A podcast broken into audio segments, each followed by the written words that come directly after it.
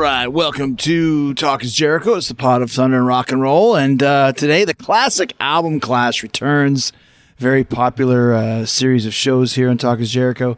And this time, it's Metallica's Load versus Reload. That's right. On the uh, month of the 26th anniversary of Load's release, we're going to talk uh, all things about these two records. And to join me, I got a couple diehard Metallica fans to debate the songs, production, and artwork on both albums. Frankie Kazarian returns. Uh, of course, my buddy from AEW and SCU. And he's joined by uh, former pro baseball player Cody Decker, who also hosts the Swings and Misses show with his wife, my buddy Jen Decker, uh, on radio.com every Monday to Friday from 10 a.m. to 1 p.m. PST. And I'll tell you guys this much we all did our homework for this one. And I know that uh, Load and Reload did not have the same number of songs, which is one of the rules of the classic album clash. But you hear how we got around that coming up in just a minute. Uh, so before we get to the Ca- classic album clash, thanks to everyone for hanging out with me Saturday night for the 11th edition of the Saturday Night Special. Uh, it is now the highest rated Saturday Night Special since I started this 11 weeks ago when the pandemic hit, 12 weeks ago. So thanks for bringing uh, uh, all the great questions and doing the uh, come together sing along with me. We'll do it all again this coming Saturday night, 9 p.m. Eastern on Facebook Live and on my official YouTube channel. Bring your drink, drum up some good questions, bring your sing along requests, come hang out with me Saturday night, uh, 9 p.m. Eastern on Facebook Live or my official YouTube channel. All right, it's time to get to the classic album clash Metallica. It's Load versus Reload with Frizz Kiz, Frank Kazarian, and Cody Decker here and now on Talk is Jericho. So we're, we're talking here, and this is the, the, the big debate. This is really cool because it's a classic album clash, Load versus Reload. You guys read the, the title. Little known fact is the very first classic album clash, which two years ago, maybe three years ago, whatever it was, was Frizz Kiz, Frankie Kazarian, Yeah. and uh, Brian Posehn.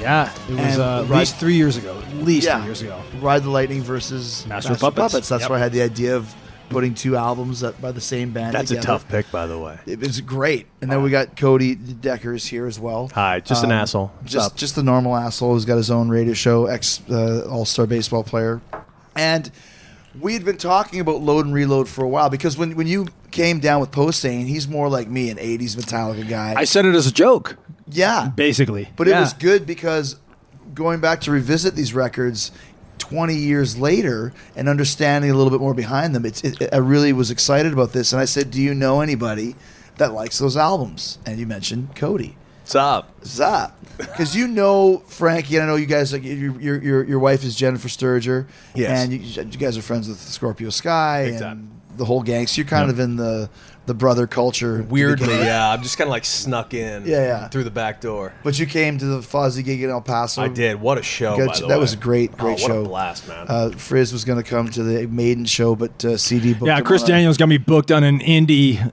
in Voorhees Township, New Jersey. Which is just the Piece same of shit. thing. God dang it. but no, that El Paso show. So like, I, I, I went. He brought me backstage afterwards. We had a couple of had a couple of cocktails, and I and- got texts from both of you at, Yeah. at uh, the wee hours that night. That's when we so, said, yeah. "Hey, are you available to Right, do this?" yeah, yeah. And then I was Yep. just like, uh, and I made some very bold statements about this album. You did. Oh, yeah. very bold. Well, but- but- but we don't have to go too far. I'm not going to that, but- one of them was that "Memory Remains" is, Yes. is a masterpiece. It is. But let's talk a little bit since we're talking about the the, the two records. And I was thinking a lot about this, reading a bunch of articles and doing some preparation. Like you said, I mean, I actually prepared for this one because it's not like a ride versus master where you know those songs off by heart. Because there's 14 songs on load and there's 13 on uh, on reload. And we're gonna do the track by track breakdown, and we'll explain a little bit later. But there's such long albums, Yeah. And there's a lot of songs. Listening to, I had forgotten they even exist longest album ever, Load, right? Mm-hmm. is load and reloads right behind it. Right. And, you know, 76 minutes, 79 minutes. Yep. Um, and it's like even after listening to both records, there's still songs I don't remember how they go. I just listened to them last night. Yep. So I guess I throw this out to the panel. What was it about Load that you first thought when you saw this? Because this is the first album after the giant monstrosity known as the Black Album, and then the three-year tour that followed, Mm-hmm. and then Metallica comes back with this record. But what was the difference in years? What was it? Six years? 91 Five- to five 96, so years. Yeah, five, five years. years. So five years. So my thought on this album, like now, keep in mind, you got to mind my age on this one. So when this album came out, I was ten years old. Because you're 32. I'm 32 How old right are you, now. Frankie? I'm in my mid 60s, so this was no. I'm uh, only my liver. Uh, I'm 42. and I'm 48. So I So, was- we yeah, have I was- three kind of generations Yeah. of Metallica fans here. So for me, when I was a kid, this is honestly how I was introduced to Metallica. but isn't that what happened with you too, Frankie? Yeah. Well, I mean, like I was introduced via the uh, and Justice for All and Okay. the Black Album. I was all in, but like I had to go back and see what this band was all about, and I had to revisit Kill, Ride, and and Master. So the first album that you got hip to. was Aunt Justice. Justice. Yeah, and then I went back and discovered. Yeah. Okay, so but the first one first you were one that I grew up in in my age like my age timeline was Load. Now it wasn't so much the album; it was I was introduced to Metallica during that year's. I think this was 1996. Now I might be off by a year or two. The 1996 MTV Mu- uh, Music Awards, and I think it was the same award show that Kiss uh, got back together and did their thing at the uh, with Tupac. uh, no, no, that was at a different award show. They ended the show doing rock and roll all night, I believe, at the Brooklyn Bridge. Oh yeah, yeah, And it was badass. But during that show, Metallica played Until It Sleeps live on the show. And of that show, that's what I remember. Like looking back in my childhood, I, I remember this MTV Mus- uh, Music Awards, and I remember Metallica, and specifically Kurt Hammett, playing that really eerie, almost like 1950s sleuth guitar riff. sleuth could yeah. very almost the police type of a very, Very dark much riff. so. Yeah. I remember it like it was yesterday. I walked into a grocery store in probably early 96 and I picked up a God, it might have been Hipparator. It might have been one of these one of these music rags, these magazines, and I uh, and it said like Metallica live in Europe, and and I opened it up and I flipped to the page and it's Metallica, and James has the the ultra mullet, yeah, and Jason has like a weird afro, yeah, and Lars's hair, Wal- yeah, and Lars's hair is like shoulder length, and um, Kirk's is like shoulder length. I'm like, oh, they all cut their hair. Huh? I don't know if I like that, but who cares? And uh, it's like, oh, no, new music on the horizon, and then. Um, I actually, because I'm a fan club member, I got this thing called the Fan Can Number Two. and in the Fan Can Number Two, there was this documentary called uh, "A Day and a Half in the Life of Metallica," based on, right. And on that uh, on that fan cam, they play Two by Four and Devil's Dance live. No, Devil's Dance is on reload. And Devil's Dance is on Reload. Really? So those are the first two songs I'd heard. Those are the first two new Metallica songs I had heard um, post uh, Black Album. Because And the original plan for Load and Reload was to be a, uh, Double a double album, album, right. And they, because like I said, I'm reading some articles. They had finished, you know, 12, 14 songs and realized they wouldn't be finished in time to get the album out when they wanted it to. And that's when they said, well, let's split it up. We can do the songs that we have, do a tour, then come back and revisit the other ones. Yeah. So, and- and James said it's not like the other 13 songs are the crappy ones, it's just the ones that weren't developed as much. So they went back and worked on Reload after the Load tour. yeah, they they reference that in some kind of monster where they're discussing what um, what songs to put on Saint Anger, and they're talking about it, and they um, and uh, it's Lars or James, and they one of them says, uh, "Is this a song potentially?" Uh, right now it's a jam, and I think we could turn anything into a song. And uh, one of them says, "Yeah, I think that's evident by the Load and Reload albums." it's like they had all this material and they were going to use it. You know, they weren't going to just let it go. Lars's dad in some kind of monster was the best when they play that song Temptation. What a scene! I think this song should be I, deleted. I, if, You if should I, get if rid I of were, it. yeah, I would say delete Am, that. am- am I wrong in finding that documentary Lars's dad to be the creepiest man on planet But he's, Earth? he's also the best. He's, like He's the star- amazing. He's No, Gandalf. Heavy metal I, I want Gandalf. him on every scene in every movie. Phil Towell is a lot more creepier. Oh, that than guy's Tobin creepy. Yeah, Ulrich. yeah, man. yeah. That'll be our next podcast. We'll do a watch along of some kind of monster. That's a There you go. great There you go. idea. But Oh my um, God. so so wh- what I was thinking, like, what do you do after you put out a record like the Black Album, where I mean that's a monster. But Now I think we're at almost 16, 17 million copies sold. So the double album's a nice idea, but here's here's what got me is and now so you guys you came in on Justice, you came in Cody on Load, I came in at Ride the Lightning. So I grew up with the thrash Metallica, and imagine my dismay when it went from Justice to the Black Album. That was a hard pill to swallow but you really listen to it and realize it's one of the best albums of all time. Fast forward five years later, like you said, the first thing I see because I was working in Japan a lot was there on the front cover of Burn magazine, and it said Metallica, and they would crossed up metal, and it said Rock Metallica, and I was like, well, that's weird because then you see them all with the short hair. Kirk and Lars have makeup. They're dressed like pimps. Cuban pimp jackets pimp and yep, jackets. I kind of like the look.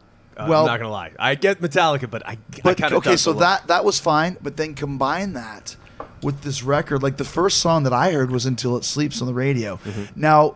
Imagine where we're coming from. You're coming from Ride the Lightning and Four Horsemen and frickin' Disposable Heroes to Dyer's Eve to, you know, even Wolf and Man and, and, and Through the Never. And then it's Until It Sleeps. And they look like Cuban pimps.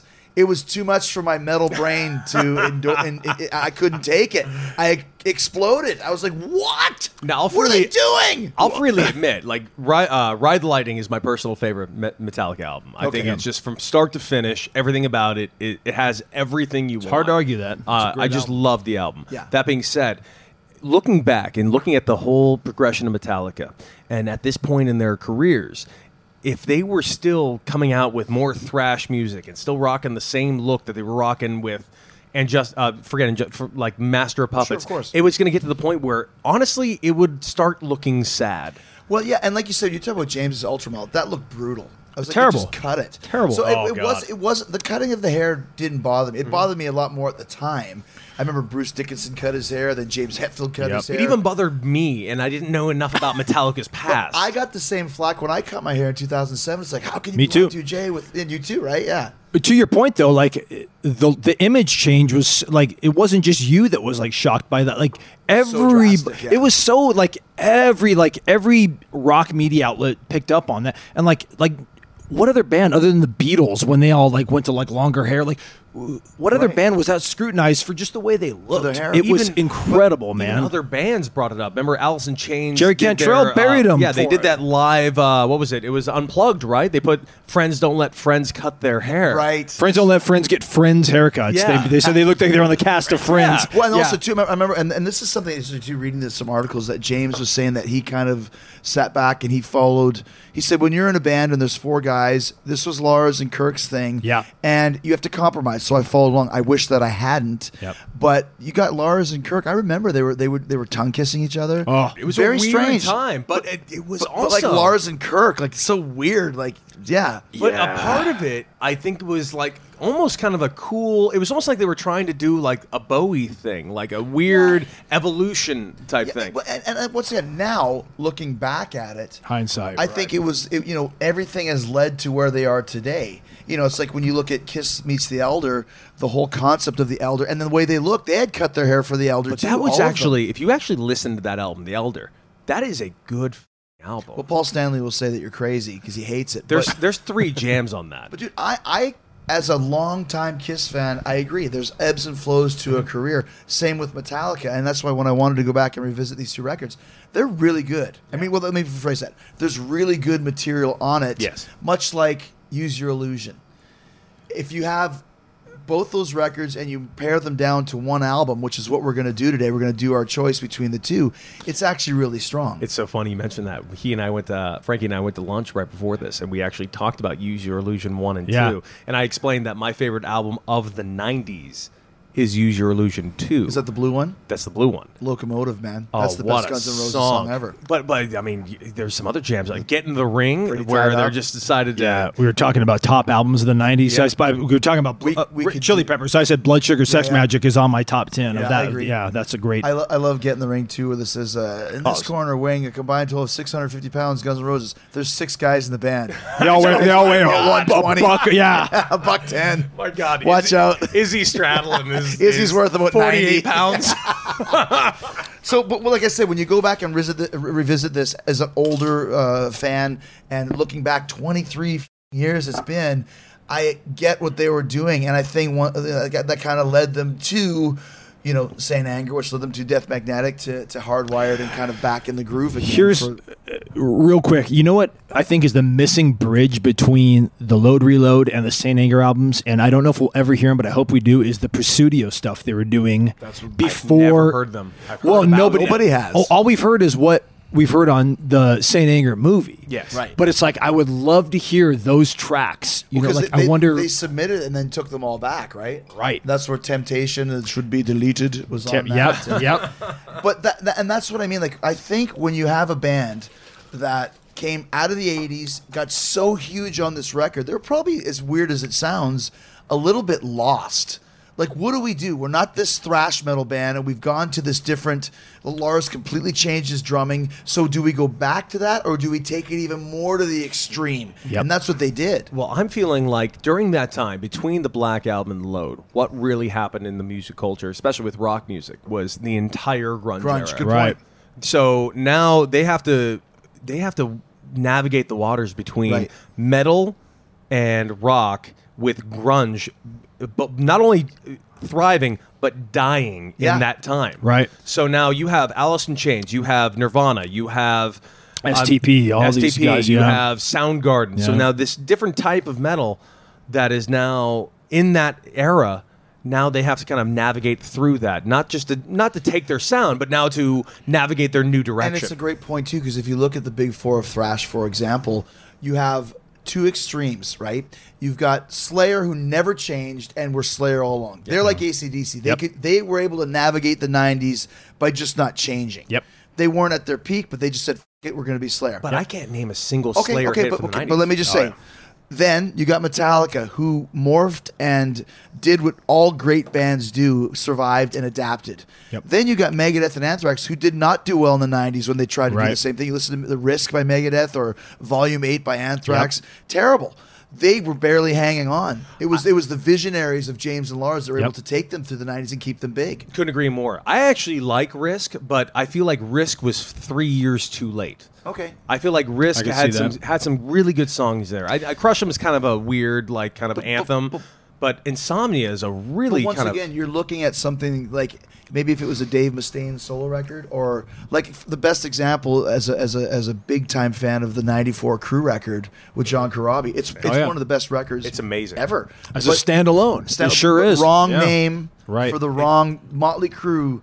If they, you know, obviously they wouldn't change the name to the Crew, but if it would have been the Crew or some band that just came out of nowhere, Right. that album would be a classic. and it was amazing. by It the was, way. It but really people was. did not want to hear uh, Motley Crue with this guy singing these songs. Iron Maiden, The X Factor is very similar. It's a great record, but not for Iron Maiden. Right. And another thing, Metallica at this point, you figure they're just coming off the Black Album, which is massively successful. So these are guys that were doing well and now at this point they're all millionaires. Like they're all like it's it's a game changer. So it's like they're at the first time they're at the first point in their career where they can go like we can do whatever the hell we want. Like okay, Kirk, you you know, you have a lot of blues influence that you want to get out. Cool. James has James too. obviously some like blues and some country stuff, which we hear with like songs like Mama Said and stuff.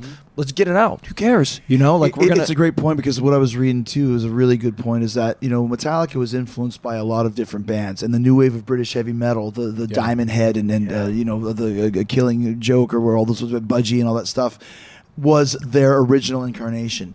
This incarnation is the influences that Cliff Burton had a lot of in the REM and the Leonard Skinner and the Molly Hatchet and the Allman Brothers Yep. and Hetfield had the Thin Lizzy and the UFO. Yep. It wasn't just ardent thrash. There was a lot of just hard rock. ACDC. Yep. Lars loves Phil Rudd. You can Yep. tell because he's playing like Phil Yep. Rudd on this Yep. record. There's a couple songs in here that they they there's two bands that I always remember Lars and James both always talking about, and that's uh, Diamond Head, and the other one is uh, Deep Purple. And there's one particular song in this album which you you brought to my attention. Um, not wh- who was what was the bass? Jason Newstead was a co-writer on, which was where the wild things are. That's That- one of his like three writing credits. I think. I don't think he has any on this record. he has where the wild things are. But that's it though. I looked at That's both. it. Right, I think That's, that's his it. So only that- one. Yeah, the other two right. credits on the black album. This particular song is almost kind of weird, but it's really good. But it has so much little deep purple like influences in it. It almost reminds me of uh, "Sweet Child in Time." Uh, by- You said it- yeah. yeah. you said it's it's uh, three songs in one almost. yeah, Like, yeah, it's, I, I described that song as like three songs, Yeah. two of which are great. The other, yeah. Well, we'll get we'll get to that, but let, yeah. us go into the, the the covers, for example, the, the actual covers of the record. blood and semen. Blood and Semen was bar- was load. Uh, Blood and Reload Urine. was yeah, I think it was Piss and Blood. Yeah. It's Piss actually and Blood. Piss yeah. Blood. Uh, done by the same guy. Yes. Yeah, yeah, yeah. And uh, uh, the guy's name was S- Serafino or something like that. Anton, what the hell was Anton his name? Serafino. Apparently Yeah. Laura- Andre Serrano. Andre, okay, So that yeah, was- the first one was Blood and Steam. This is this one uh, for Reload is Piss and Blood. XX. Tw- so that'd be twenty six. Is XXV1 26? Not to be confused with Piss and Blood 25, Yeah, exactly. which is right. Very right, yeah. So obviously, so just so you know, the, the the original. If you guys are playing along at home, check out the Load album cover. Uh, that's not a painting. That's actually Yeah. cow semen, bovine semen, and blood on a on a, two slides that they just pushed together, and that's what you had. Thoughts? I didn't like wh- when I first saw it. I was like, "Is it fire?" Like I didn't know what it was. I, I was- s- I thought it was fire up until like three years. like a lava lamp, maybe. and then I remember reading about it. Like I bought one of those. Remember when they used to have those magazines that was just all about one band, Right. And so I bought that magazine, and they like had a big article on what it was about, and it was like, "Oh, this," and they what you just said. They described it, and I remember reading an interview with James where he said he didn't like Hated it. it, yeah. He didn't like it. Yeah, and like he Once uh, again, this is Lars. this was Lars and Kirk driving Lars and the Kirk's drive. art. Yeah, right. Uh, and they didn't even uh, uh, t- tell you the title on the record. It just said cover art by. But it's like there's, but if you Surround. look at their albums beforehand, they were so like Master of Puppets. You look at that album cover, it's iconic. right? And it's like, oh, okay, I get it. Master of Puppets, Ride the Lightning, same thing. Black album, same thing. Black, you know, snake here, Yeah. logo there. Load, piss and.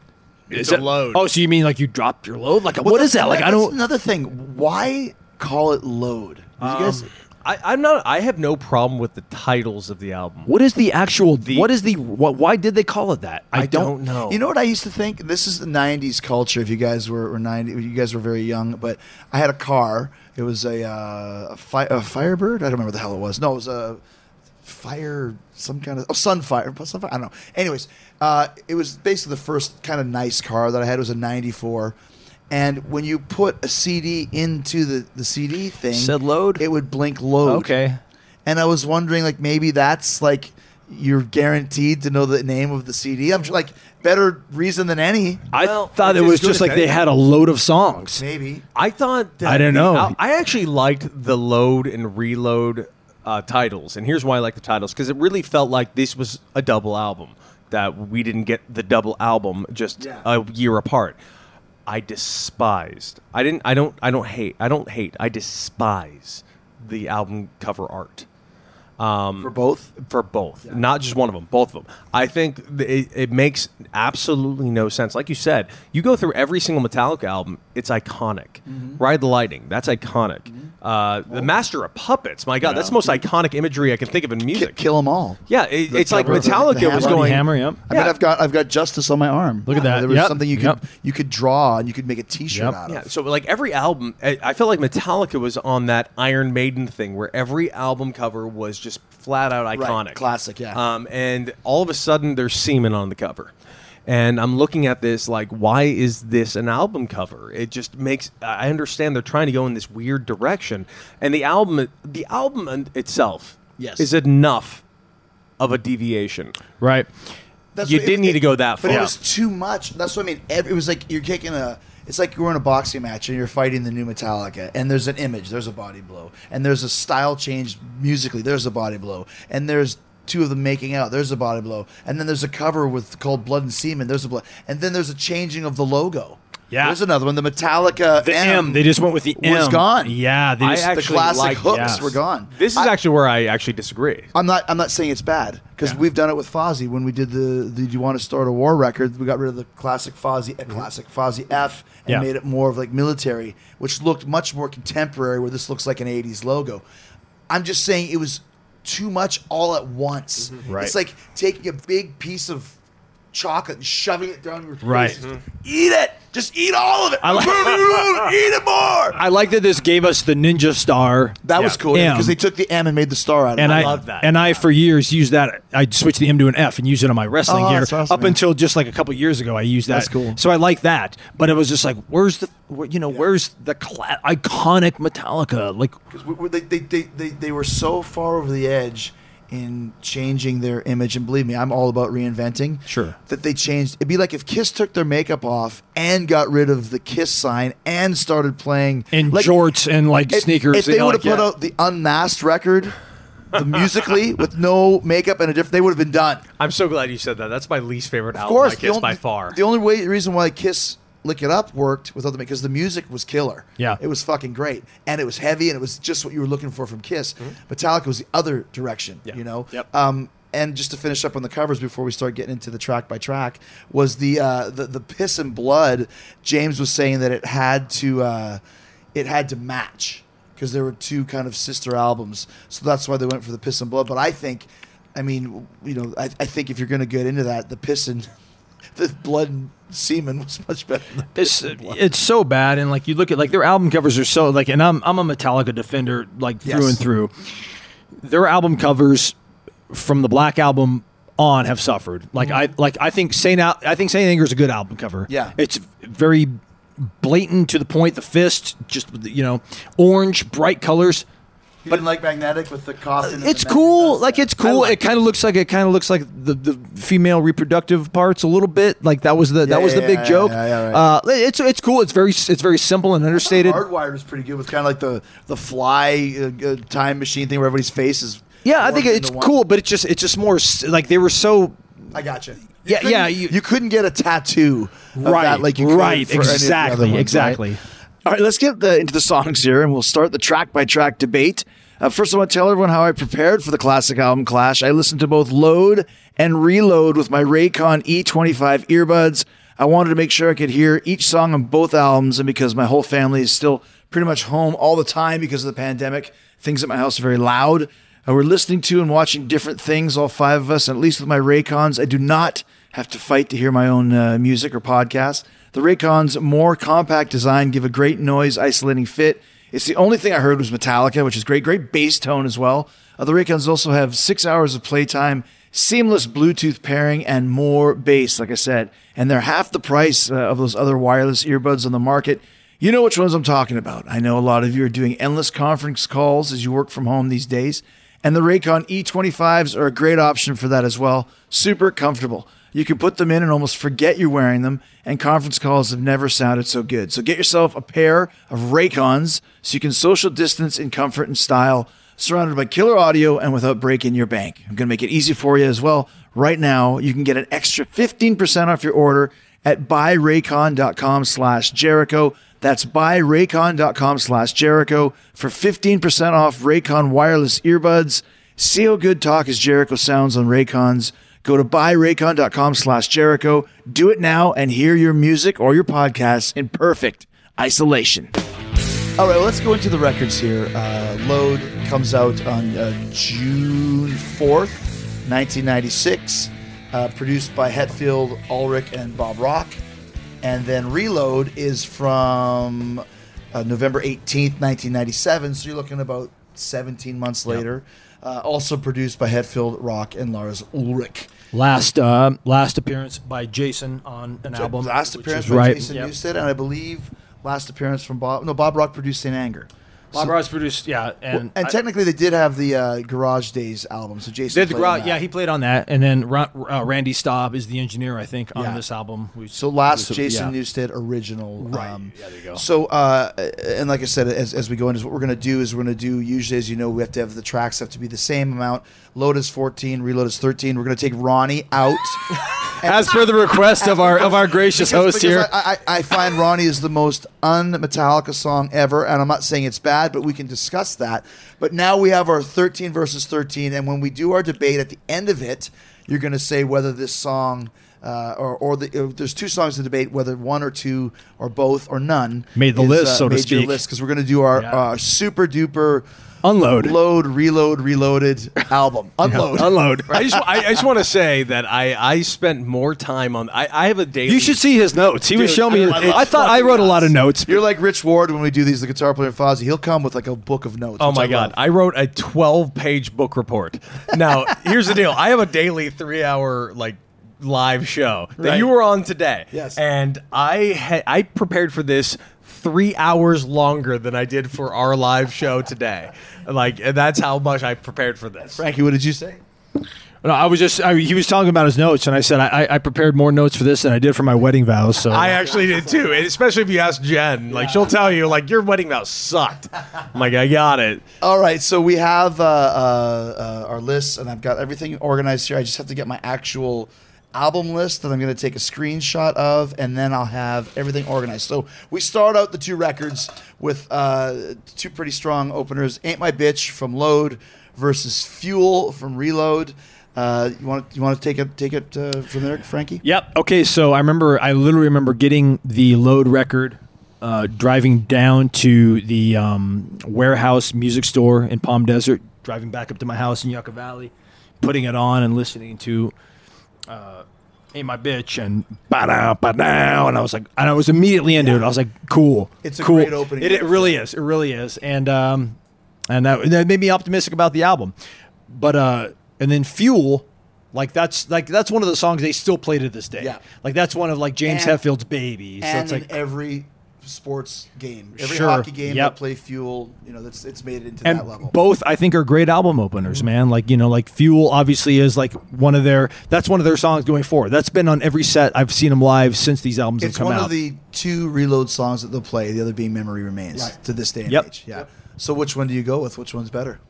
The one I picked was Fuel. Okay. And um, just because it's a little bit more iconic, uh, it's it's certainly like that one was a video. Mm-hmm. You know that's I know and I know that one's close to James. Like James is all about fast cars and street racing, and that video is all about that. And but I, I really love "Ain't My Bitch" too, though. Just it just that song's all attitude, Right. But like Fuel's just kind of just for the iconic purposes. Attitudes I, on reload, Frank. You don't jump ahead. I see what you did there. See what All right, you did, Cody, what you Jericho. got? Okay, so I this took me a little bit of time because of all the, of all the songs that you're going to compare the two songs with, "Ain't My Bitch" is such a badass song. Mm-hmm. Like just the opening riff to the lyrics to the the chorus, it om- it doesn't sound quite much like a deviation from the Metallica you're used Mm-hmm. to. It just sounds like we're getting a hard rock album right now, and uh, like I, I I wrote for every song pros and cons. This song, I have no cons. It- it- I look at this like James Hetfield sounds like he's having more fun singing this song For Bitch? yeah, Yeah. ain't my bitch than just about any song he's ever sung in his life, and it's almost like I'm almost confused by a joyful James Hetfield. Uh, But like the song is just great. It's a great opening to an album. It just it fires you up. You, you, you tell me right now you can't go to the gym and pump It's that a, song. it's a classic Hetfield riff. Yeah. Sure. You notice at the very end of that song, they go into the um, "For Whom the Bell Tolls" riff. Flun dun dun dun flun dun dun dun. flun man, dun yeah, they dun. do. I remember. I remember noticing that when at first I was like, "That's for whom the bell tolls," and they go into it for like four bars, and I'm like, "That's great, man." Yeah. It's awesome. Yeah. It's awesome. And then you got Reload. You got fu- Fuel. Fuel, Fuel, a hit. It was a hit. They've used it many times, especially even in the S&M record. I feel a butt coming on. There is a butt coming. Lars, my favorite part of this song is Lars crushing the drums during the chorus. Like it, Yeah.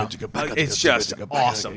Uh, the the guitar riff, the honestly the actual like almost amped up energy. It's like it's finally th- this is the first song in these two albums that really picks up the pace Right. when it comes to like oh this is the Metallica I used to deal Yes. with Yeah. pace like really Yeah. fire you go Frantic. Here's No pun my intended. here's my problem with load with, with, with fuel fuel the song lyrics it's about street racing and every time i think metallica the first thing i don't think of is fast and the furious Yeah. so like in a way i love this song for certain aspects but when you really sit down and listen to the lyrics this is a goofy f- song it's like the goofiest makes no sense to me metallica song of all time but everything else that's with it the riff the drums the pace everything else about it is like a jam I would have to say that uh, James in this day and age would sit down and go, "Give me fuel, give me fire, give me that with I desire."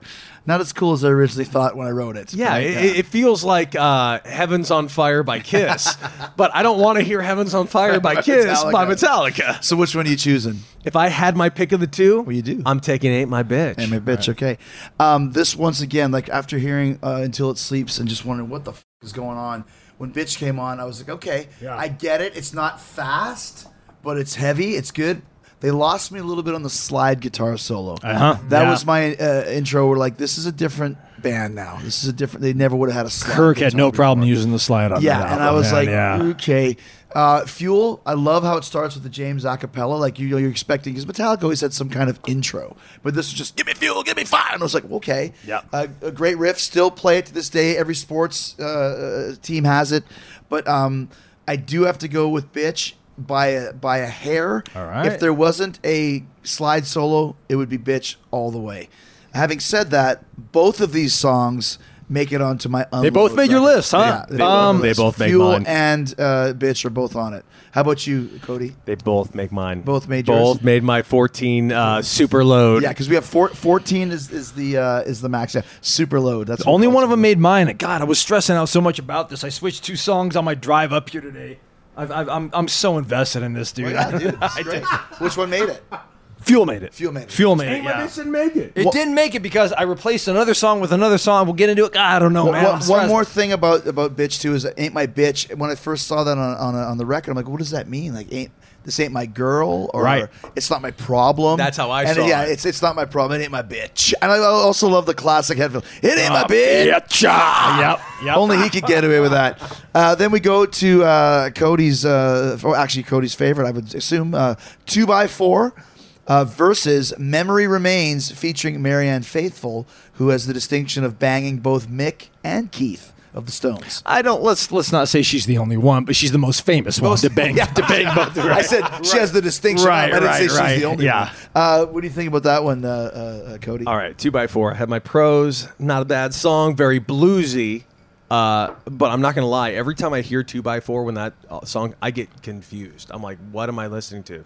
I don't know what band I'm even listening to anymore. It's not bad, but every time I hear it, it's a great heavy bluesy riff. It, but it's almost like it doesn't fit. Not only not only Metallica, but this album in general, it doesn't fit. And it's actually one of the songs you mentioned, Ronnie. I feel like Ronnie almost fits better than Two by Four Mm-hmm. does. Um, it, I just don't know what to say about it. It's almost odd and confusing. Memory remains. Now here here here Here we go. Here's what's gonna get Yep, me. here Here's it what's goes. gonna get me my death threats. I feel like Memory Remains is Metallica showing off. This is the song that I think they. You know how we had those three albums? You had uh, Ride the Lightning, you had uh, Master of Puppets, and um, Justice. for All. Each one had their their instrumental. Right. You Yeah, had yeah. Call to Cthulhu, you had Orion, you had uh, To Live Is to Live Is Die. to Die, yep. And to me, those are honestly my three favorite songs of each album this was their version of that, but they decided to make a full song of it. It's heavy as hell. It's got a crazy good riff, but there are multiple key changes that are almost confusing but work so well that I honestly think this is Metallica's best musical arrangement of a song they've ever done. Interesting. Wow. I think it is in, so impressive, so much so that they play it nonstop to this day. They used it on the S and M record. I It was the thi- second song in the set Mm-hmm. this last summer stadium tour. I feel like this is Metallica's best musical work they've ever done. Interesting. It might be, and I, this is a not a statement. No, most people would say this might be my favorite Metallica song ever. You were kidding when you Interesting. said you were a load and reload defender, man. That's that's a bold I statement. love No, this that's song. It's a I just bold love it. statement, but I love the fact you're so passionate about it. I'm looking to see how long it is. 4:39, so it's not an epically Yeah. long tune because a lot of songs on Reload are five, six minutes Yeah. long, and needlessly so. Should I Right. say.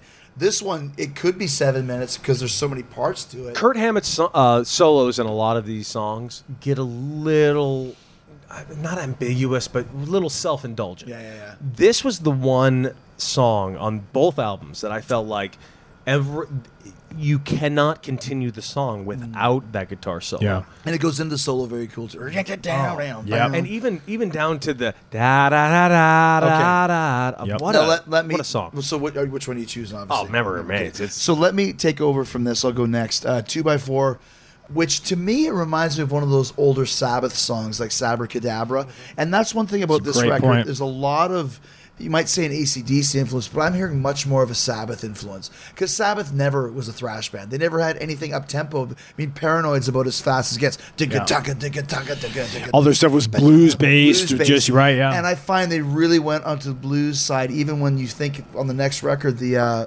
the uh, uh, Garage Days, they did Sabracadabra, which Yeah. is very similar to Yep. Which is my favorite, by the way, Sabbath song they ever Sabracadabra. So, did. Yeah. so very two cool. by four. And I also think it might have something to do with the rhythm of it, like a four on the floor, four by four, two by four. Because obviously, you think it's a it's a, a piece of wood that you're hitting somebody with, but that's not it. Uh, having said that, memory remains. L- Once again, love the a cappella guitar, fortune, fame, Mm-hmm. mirror, vein, gone insane. Like those are Hetfield classic lyrics. And then to me, the uh, the ultimate coup de grace is Marianne Faithful. Just that creepy, nah, nah, nah, nah. It sounds like a witch cackling. It just really sets the tone of uh, of this tune. Kind of written from a strange standpoint too, about like a it was I'm ready for my close up, Mister Deville. Like, uh, I, I can't remember what it's called. Sunset Boulevard, I think, is the movie. the Which Hollywood. is great f- with the lyrics, a faded prima Freddie donna. Bernard. But this is a very rare time when this is not Metallic. Oh, it's not Iron Maiden or Anthrax, so they write about books and movies quite often. Yeah. This is Metallic. I think one was one they wrote about a movie, and then this Yep. one about Sunset Boulevard. So, uh, Memory Remains versus Two by Four. Two by Four. It's a decent track, but I'm going with Memory. And uh, and Memory is on. Uh, or should we should we even continue? Should we just give the whole list at the end? I think that's a great way to Let's do it. I do think you at have the whole the list end. at the end. At Yeah. the end, okay. I So- picked. Uh, I picked memory.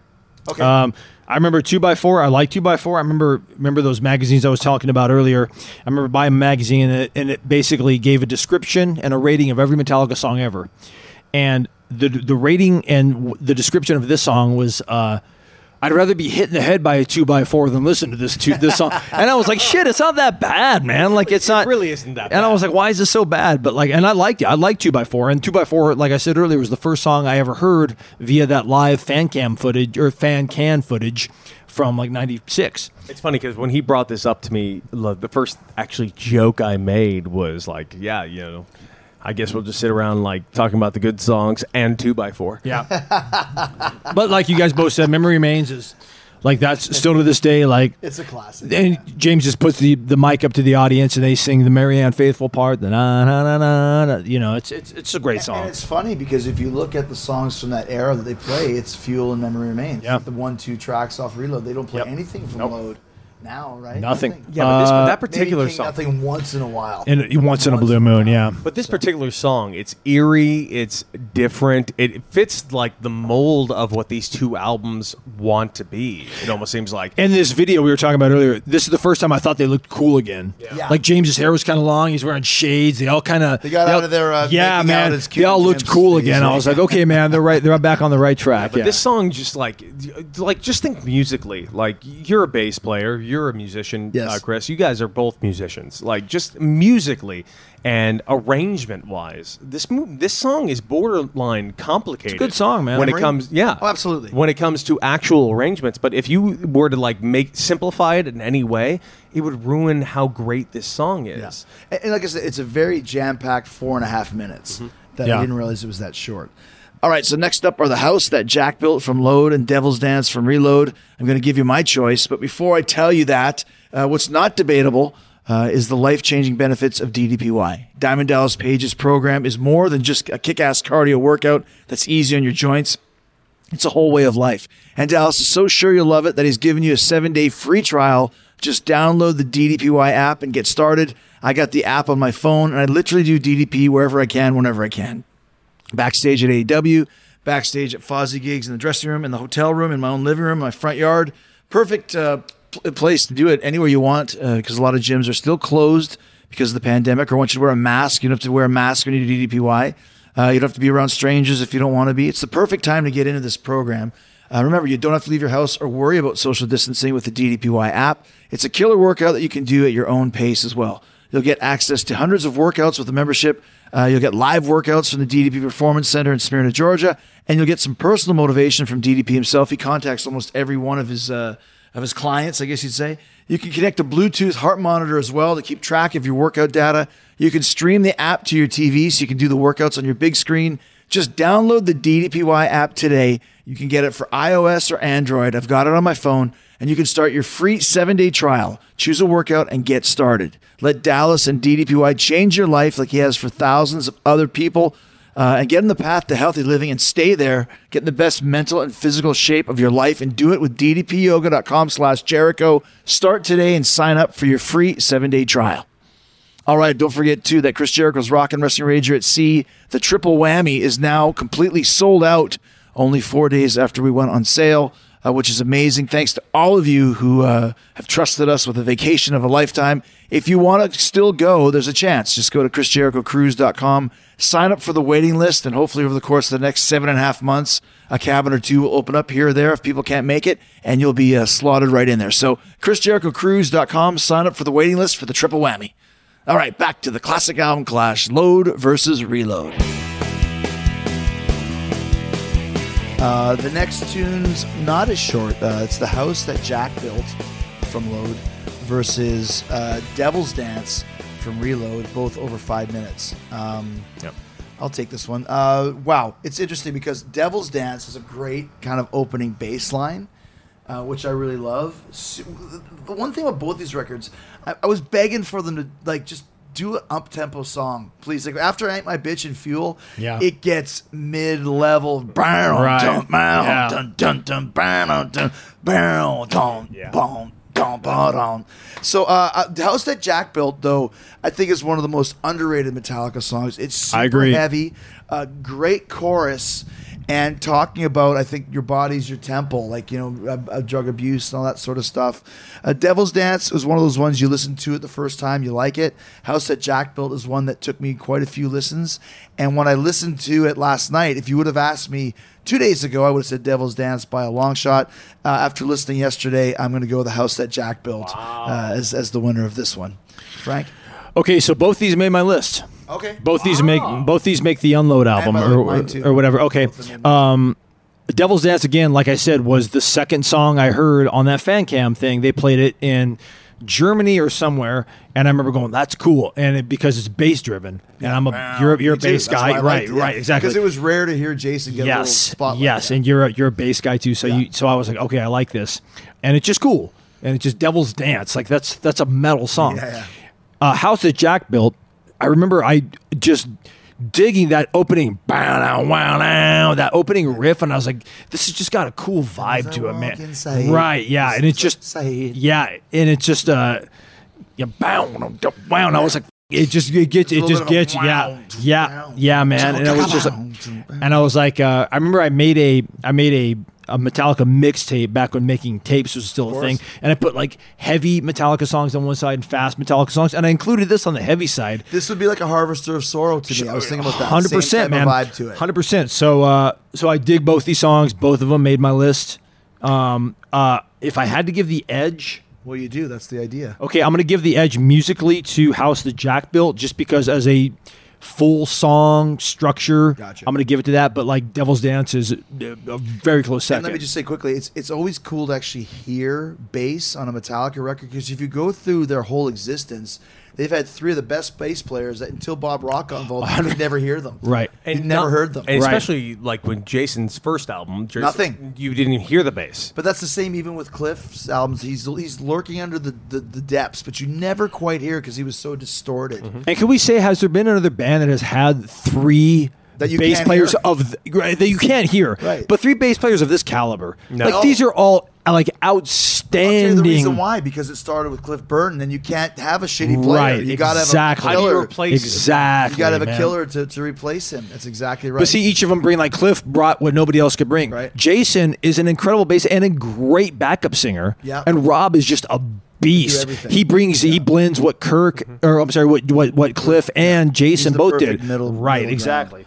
what do you think, Cody? Well, I uh, I'm, I'm blown away that you both chose the house Jack that Jack built. built. Uh, here here's why. Um, You're such a jock. You'd make a great. you're such an arrogant jock. Like you just look like I can't believe both I can't. Well, I- Oh, assholes. I'm, gonna- I'm, I'm, I'm gonna, You all right. Hessians. All right, all right, fine. I was, I was being nice. you know, what taught me that word, chavo. Oh yeah. Russians, That's a SoCal. Okay, how about Oh, this? yeah. both, both you stupid assholes chose the house that Jack built, which is a cool song, and here's why. I'll tell you why it's a cool song. Uh, it, it's the Oh, you first. did shows. no, I Oh, did okay, not. I, did- I haven't gotten there yet. Oh, sorry, sorry. Uh, it, it's this is the first song in the Load album that kind of really start to pull you into what this album really is, and I appreciate it for Mm. Great that. point, yeah. um, it, it's it has some remnants of wherever I may roam. Mm. Uh, only Ah, that's- yeah. if if you were to take that same riff. But put it on the wah wah pedal, Mm-hmm. which Kurt does, and it's very cool. It's a good, good, cool song. Mm. Devil's Dance. I will freely admit I'm a little biased. I walked out to the plate to this Oh, song nice. one time. Oh, that's it's a, cool. that bass line boom doom doom doom doom doom doom doom doom. As a bass player, you could play it too. Oh, it wasn't yeah. anesthesia. It's- Real simple, Do you right? get to choose the, the, the song you come out to the Yes, play I to? do. That's awesome. Yeah, so That's I cool. chose Devil's Dance. I, I walked out to this for a little bit, and it's a great. It's just a great riff. But here's here's why I actually like the song past that bass riff. Um, the the actual guitar riff with that same bass line, before even the lyrics begin, the guitar riff changes three times. Oh, nice. And it's Yeah. three separate. Really good riffs Yeah. that you could easily fit in three separate songs. It's like, fuck it, let's just make a great. We have these three great riffs. Let's make a greatest hits and make it into one song. greatest riffs. Yeah, and it's just You know, with this song, I used to like turn down. I used to on my car. I'd have separation. I would turn the left speaker on, and you would just hear Hetfield's rhythm guitar, and it was just gun gun gun gun gun gun gun gun. It was so cool sounding, man. so Yeah. cool. Yeah. It's just I used to be able to do that on my stereo Yeah, too. I used yeah. to listen to Van Halen albums with no uh, guitar, just the bass and drums. Mm. So you could switch back and forth. And there's one thing in this these two albums that are constantly done. It's it's like almost like an isolated thing where they take out the music and then it's James saying a phrase That's point, or a yeah. Yeah. quote. And this is the only song in the both albums that I think it works. Because usually it's almost like kind of goofy and doesn't fit, and like this is not Metallica. But for whatever reason, when I hear "Duh, "Just Dance," Oh yeah, yeah, But yeah. then- it just But then he also he can't resist. He has to throw in, just dance. Ah." yeah, yeah, Like yeah. no one else could. It's like a, a Willie Nelson, Bob Dylan, Ozzy. If anyone else sang that way, like as a matter of fact, in the early days of Fozzy, you can hear like on Big City Nights. I had a couple. Uh, we did like a Scorpion song. And I'm trying to sing it like Hetfield, and I remember the producer and Rich going, "Stop." You're not Hetfield. Like, Big City Nights. Ah! You're not Hetfield. Only he can get away with it. So, which song did you pick? I picked "Devil's Dance," and, Wow, and okay. that's not against anything in House of Jack Build. What a Once- song! Once again, let me just say that both these albums uh, are great, have great moments. There's never a cut down when you choose one over the other. Right. Uh, let's go to song four, the Battle of the U songs, "Until It Sleeps" versus "Unforgiven 2. What do you think? Oh, I can take take the call there, uh, Cody. Chris, this was my hardest pick Really? of the night. Okay, Of the two Well, songs, Um, let's let's discuss. um, until it sleeps. This song was a offload, the biggest hit of the album. First song you heard post Black Album. said, this first, was it. first This was video and this was everything. the Video, song that song. introduced me to Yeah. Metallica.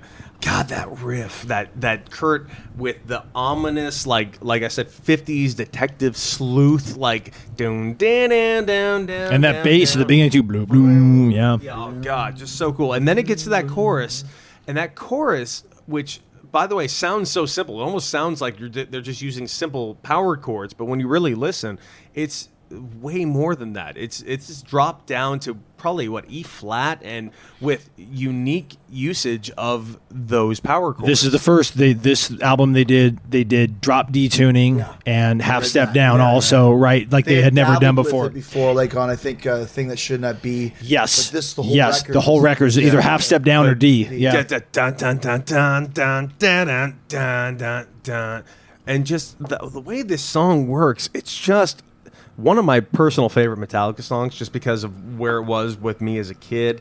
Uh, I wrote po- pros and cons to every song. I wrote down cons, none. This is amazing.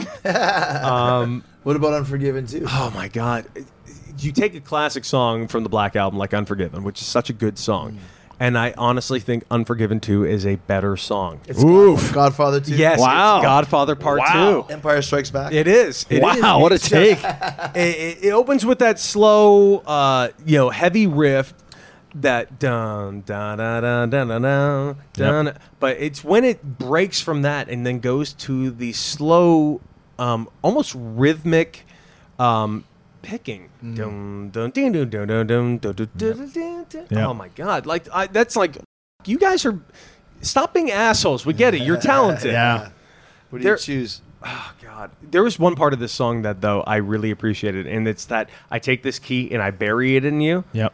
That lyric, which almost makes no sense to the Unforgiven and Talking Unforgiven about two. his cock. Oh, That's- sorry. That's what I thought he was doing too.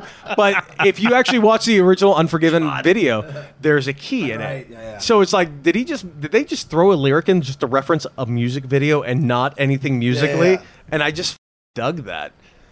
I'm going until it sleeps, but man, I spent I spent literally 45 minutes on these two songs. Yeah. Um, once again, I agree with you on that. Uh, Until it sleeps, I f- hated it. Really? Hated it when it first came out. I was like, "What is this?" I remember at one point too. I think Lars even told me this.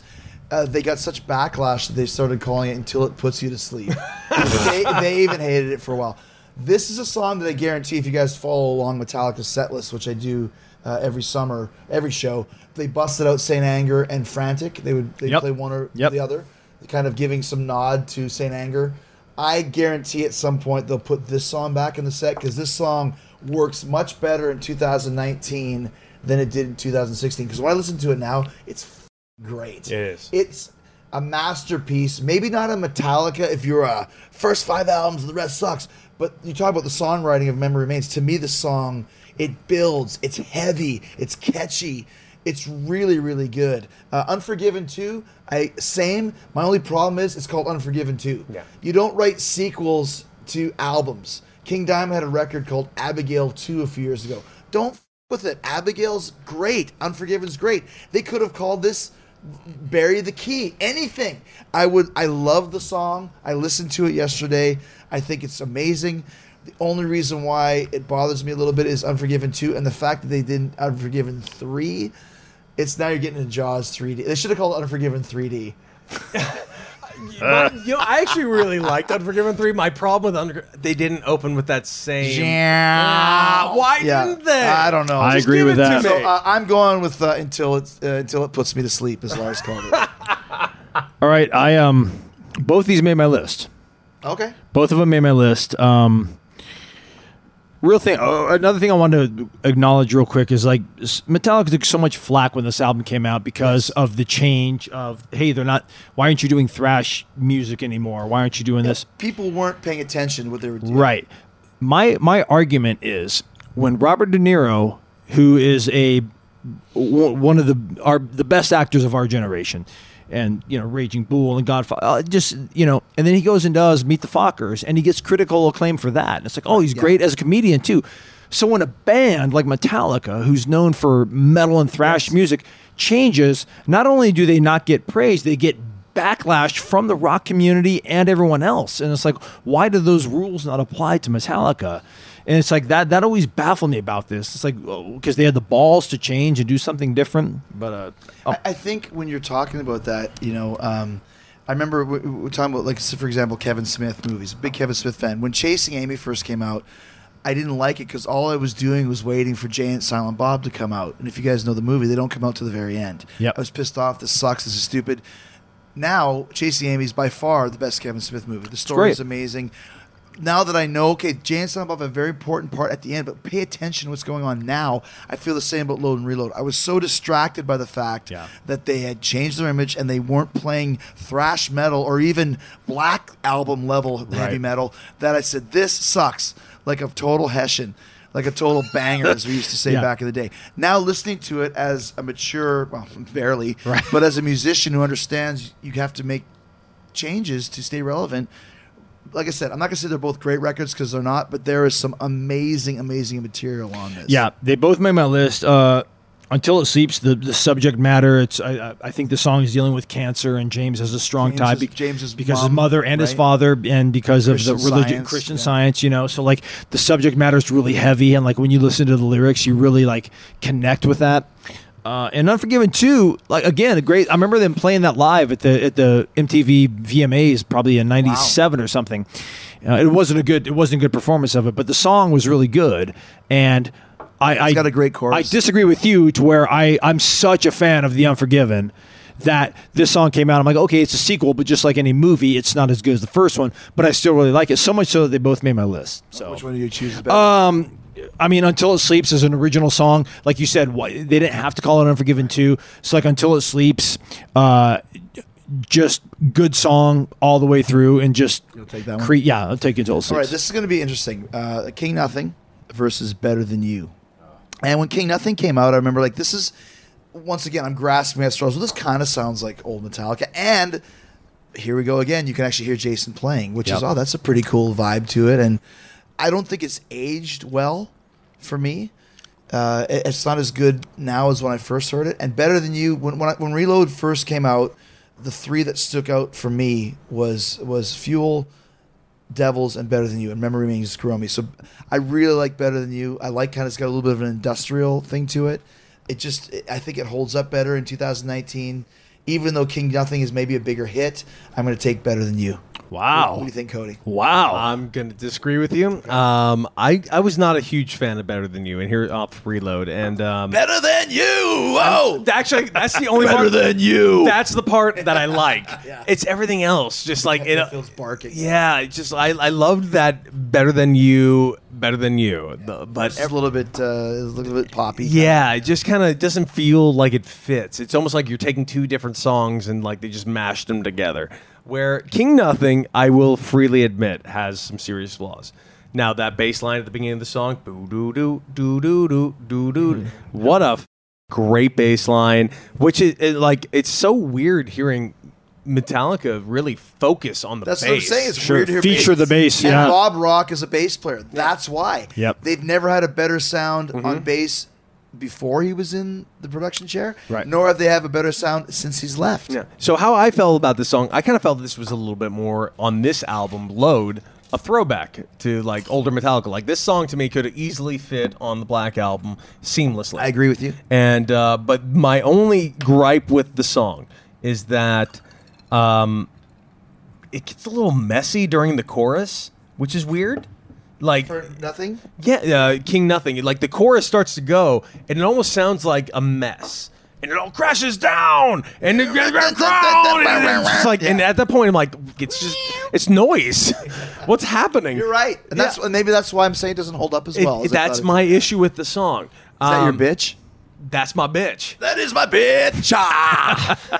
That being said, and the, the one only part of the song I hate is remember how we talk about these two albums where James will throw in a line in between in between music Yep. where he'll say like yeah or whatever it is. And this one is where's your crown? It drives me insane when Where's your crown? I would give anything to get an edit button and just cut that. If you could read this is this is Oh the my Cody De- the God. Cody Decker remix. I wanna It's the cut- same. It's just that's gone. Just cut the "Where's Your Crown" portion. that being said, between these two songs, I'm going to go with King Nothing. Okay. I think it has. It's a good song. It gets a little messy, but I really do dig the song. Th- that's one that they'll be playing again, I'm sure, at some point. What do you think, Frankie? King Nothing by a landslide Okay. for me. Okay. Better Than You is is okay, but it's just that first, that, that chunket. chunket, ba-da, wa-da, na, wa. That that seemed like such a stamp of the time of what was going on musically, and uh, uh, I'll admit this: I'm partial to this because when I saw Metallica, Corn open from for Metallica, I saw them in the Forum in December for this for this album when they started playing this song king nothing they opened up the stage and like there was red lights coming from underneath and there was such a cool ambiance about it i was like holy shit and they just and i just love the king nothing it's just such a like like where's your crown king nothing like i i love that Should lyric. use that in wrestling. i i love that like I i could say that to Baron Corbin if we were in the E. WWE. Hundred percent, man. like, we're not. like All I right, know, fine. I will join wrestling. I, know- will. I, I, my gimmick is picked. I know, I, I know, I know, I know what you're saying about the lines in between. But like, where's your crown, King? Nothing. Like, you're, like you're king. You ain't king of shit. Like, I love. Like, it's your such crown? it's such a tough sounding song. And again, because because it opens with that dr- just that that groovy, greasy kind of bass riff. I just I really dug it and seeing it live and seeing the stage open up and the red come up. I love it. And King Nothing's like and the video. I like I like this Great video. being be in Snow the or something? snow. Yeah, Yeah, that's cool. and they all got gloves on and Yeah. they're playing. I will the- say It that was harkens cool. back to the classic picture with Cliff in Sweden when they were making Yes. Master Puppets. Yeah, yeah, yeah. I, I'll Snow agree picture. that that video is just super different. Like it, it does. And forget Metallica. It's just a different music video. And um, just as a quick little segue, uh, quick little trivia, they've never played Better Than You live. That's one of the ones. That's right. That's one of the ones. That's right. Uh, so King Nothing obviously made my list. All right, now we got Hero of the Day versus Slither. That's kind of an obscure track. And let me just quickly interject that we wouldn't be able to do this classic album, Clash Metallica, if not for another fine Talk is Jericho sponsor. I'm talking about Rocket Mortgage by Quicken Loans. Home today is so much more than it was yesterday, but at Rocket Mortgage, home is still all about you. Now, during these challenging times we're all experiencing, the top priority at Rocket Mortgage is the health and safety of the communities they serve. And while things are changing quickly every day, one thing that will never change is their team's commitment to giving you the best mortgage experience possible. And that's why if you need mortgage support, their team of experts is there to answer questions or offer solutions r- just for you. And they understand that hardships happen and they're here to help whether that means working with you to save money on your mortgage or finding a new way to navigate payments. If you have questions, the team at Rocket Mortgage has the answers, and they know how important your home is to you because you are important to them. If you need mortgage assistance, the home loan experts at Rocket Mortgage are available to help 24 hours a day, seven days a week, from their home to yours. The team at Rocket Mortgage is with you. So visit rocketmortgage.com slash Jericho to learn more. That's rocketmortgage.com slash Jericho. Call for cost information and conditions. Equal housing lender, licensed in all 50 states. NMLS, consumeraccess.org, number 3030. Um, Now, now we start getting into the. Uh, once again, heard the song yesterday and don't couldn't tell you how it goes. Uh, Hero of the day versus Slither. This is a, this is a, this is a, this, is, is- a softball pitch for me, man. It is. Uh, It's a softball I'll tell you what. pitch, but Uh, Hero of the Day reminds me of Hold Me by Fleetwood Mac. Hold me. Dick, dick, dick. Come on. Oh, yeah. Okay. Da-da, da-da, da-da, da. And Yeah. Uh, Hero of the Day always bothered me. Gets on my nerves. The only reason why I kind of always uh, tolerated it was because it had double bass for the one and only time. Yeah. I'm so I'm, I'm so desperate for double bass that I'll take it on Hero of the Day. Uh, don't like the song. To me, it's one of the worst Metallica songs because it was promoted almost as bad as Invisible Kid from uh, St. Anger. Whoa. Uh, so I'm gonna go. Oh my gosh, that's a whole other thing. Invisible Kid. Wait till He the lost watch his along for leg. that one. He fell off the grid. I can't. I cannot wait for the Saint Anger album. Watch along. A long time. I'll- I Watch cannot wait. We're gonna have a f***ing conversation. So even though I barely remember how it goes, I'm going. I'm taking Slither. oh boy, really? Oh, you literally said nothing about Slither. I don't even. I just don't like Hero of the Day. I hate how it starts. I hate the terrible chorus. Okay. I don't like it. I don't want to hear it. This this is my cure, as we're gonna get to later on. So Hero of the Day, you're you're the you're the you're the jobber of the day. I'm taking Slither, even though I barely remember it. To some kind of mid-tempo uh, funny you crap do that. song. Both, yeah. So there you go. What do you think, Frankie? took hero of the day. I, I, I think it just I think it's a better structured song. Uh, just that don't go looking for snakes you might find. It like Yeah. it, it was this Oh, weird. that's Slither. That's right. Yeah, Okay. yeah, yeah. Yeah, that's a great part. like I love that like I lyric. think hero like there's a really cool build uh, to the solo, and I, and I really like I really like the S and M version of Hero of the Day. Like James really interacting with the crowd right before the solo. He's like I can't hear you, and the crowd pops. It's really cool. So um, neither of these songs are real like strong points of the albums, but. So like you know, this is kind of hero of the day by default, but like Slither's just one of those ones that just gets lost, dude. It just gets to me, it gets like yeah, yeah. It- it's not a bad song because in my opinion, there's no bad Metallica song, but just Wow, uh, okay. of the yeah, I'm, I'm a I'm a defender through Your and through. opinion is going to be uh, tested pretty quickly here. you Go ahead. Oh, are going to, you're going to love how I wrote this. Okay. Okay, I wrote down pros and cons. Pros: a complete departure of Metallica. Cons: a complete depa- departure of Metallica. Is this All for right. Hero of the Day? Or? This is Yeah. for Hero of the Day. Uh, There's something about Hero of the Day that I do like, and that is uh, when it gets later in the song, when he does the key change, it almost feels. Now, bear with me with this statement because it's a much watered down statement. It almost feels like how one got to. This one goes to that. It gives Yep. you two moments of that really hard moment. So now I see. Yeah, sorry, That's the double bass. I'm- Yeah. ticka, ticka, ticka, And ticka, it's- ticka, and it's ticka. really cool moment. I I will say, this song is really hard to defend. Hero of the day. Yeah, it's hard to defend. I like it, but I'm gonna say that there's nothing about this song that makes me go like this belongs on a Metallica. Like I said, album. now I challenge you to not hear "Hold Me" by Fleetwood Mac. Whenever Right, You hear, hear right. I'm actually really mad you said that because in my head now that's all I'm come hearing. on, and- come on and Ah, hold me. so uh, and I'm obviously. And then and Slither. Okay, here's the thing about Slither. I didn't even remember Slither. Yeah. And I had to listen back to it, and this is what I wrote down. Pros, you can nod your head to it. Cons, so forgettable. I still I forgot the chorus just now Me too. after listening to it. So because of that, I'm going with Hero of the Day. 'cause I at least remember Hero Man, of the Day. It's it's a low man's lyric any way you slice it right there. It's, it's, Oh, it's, it's no, a, no, no. uh, What I mean, it's a low it's a low end tune Yeah. either way. Here the day had some steam. Uh, this to me, uh, now we go to bleeding me versus Carpe Diem Baby. I remember Bleeding Me. Actually, they played it on the radio, and this is when I was working for ECW, waiting for my plane ticket at four o'clock in the morning when my flight is at six. And Paulie was going to call me, and he would always call me about four fifteen and go, "Here's your, here's your flight number." And I remember that there's this this, so- this show called Overnight with Andy Frost, and Bleeding Me was on. This is Metallica, Bleeding Me on Overnight with Andy Frost.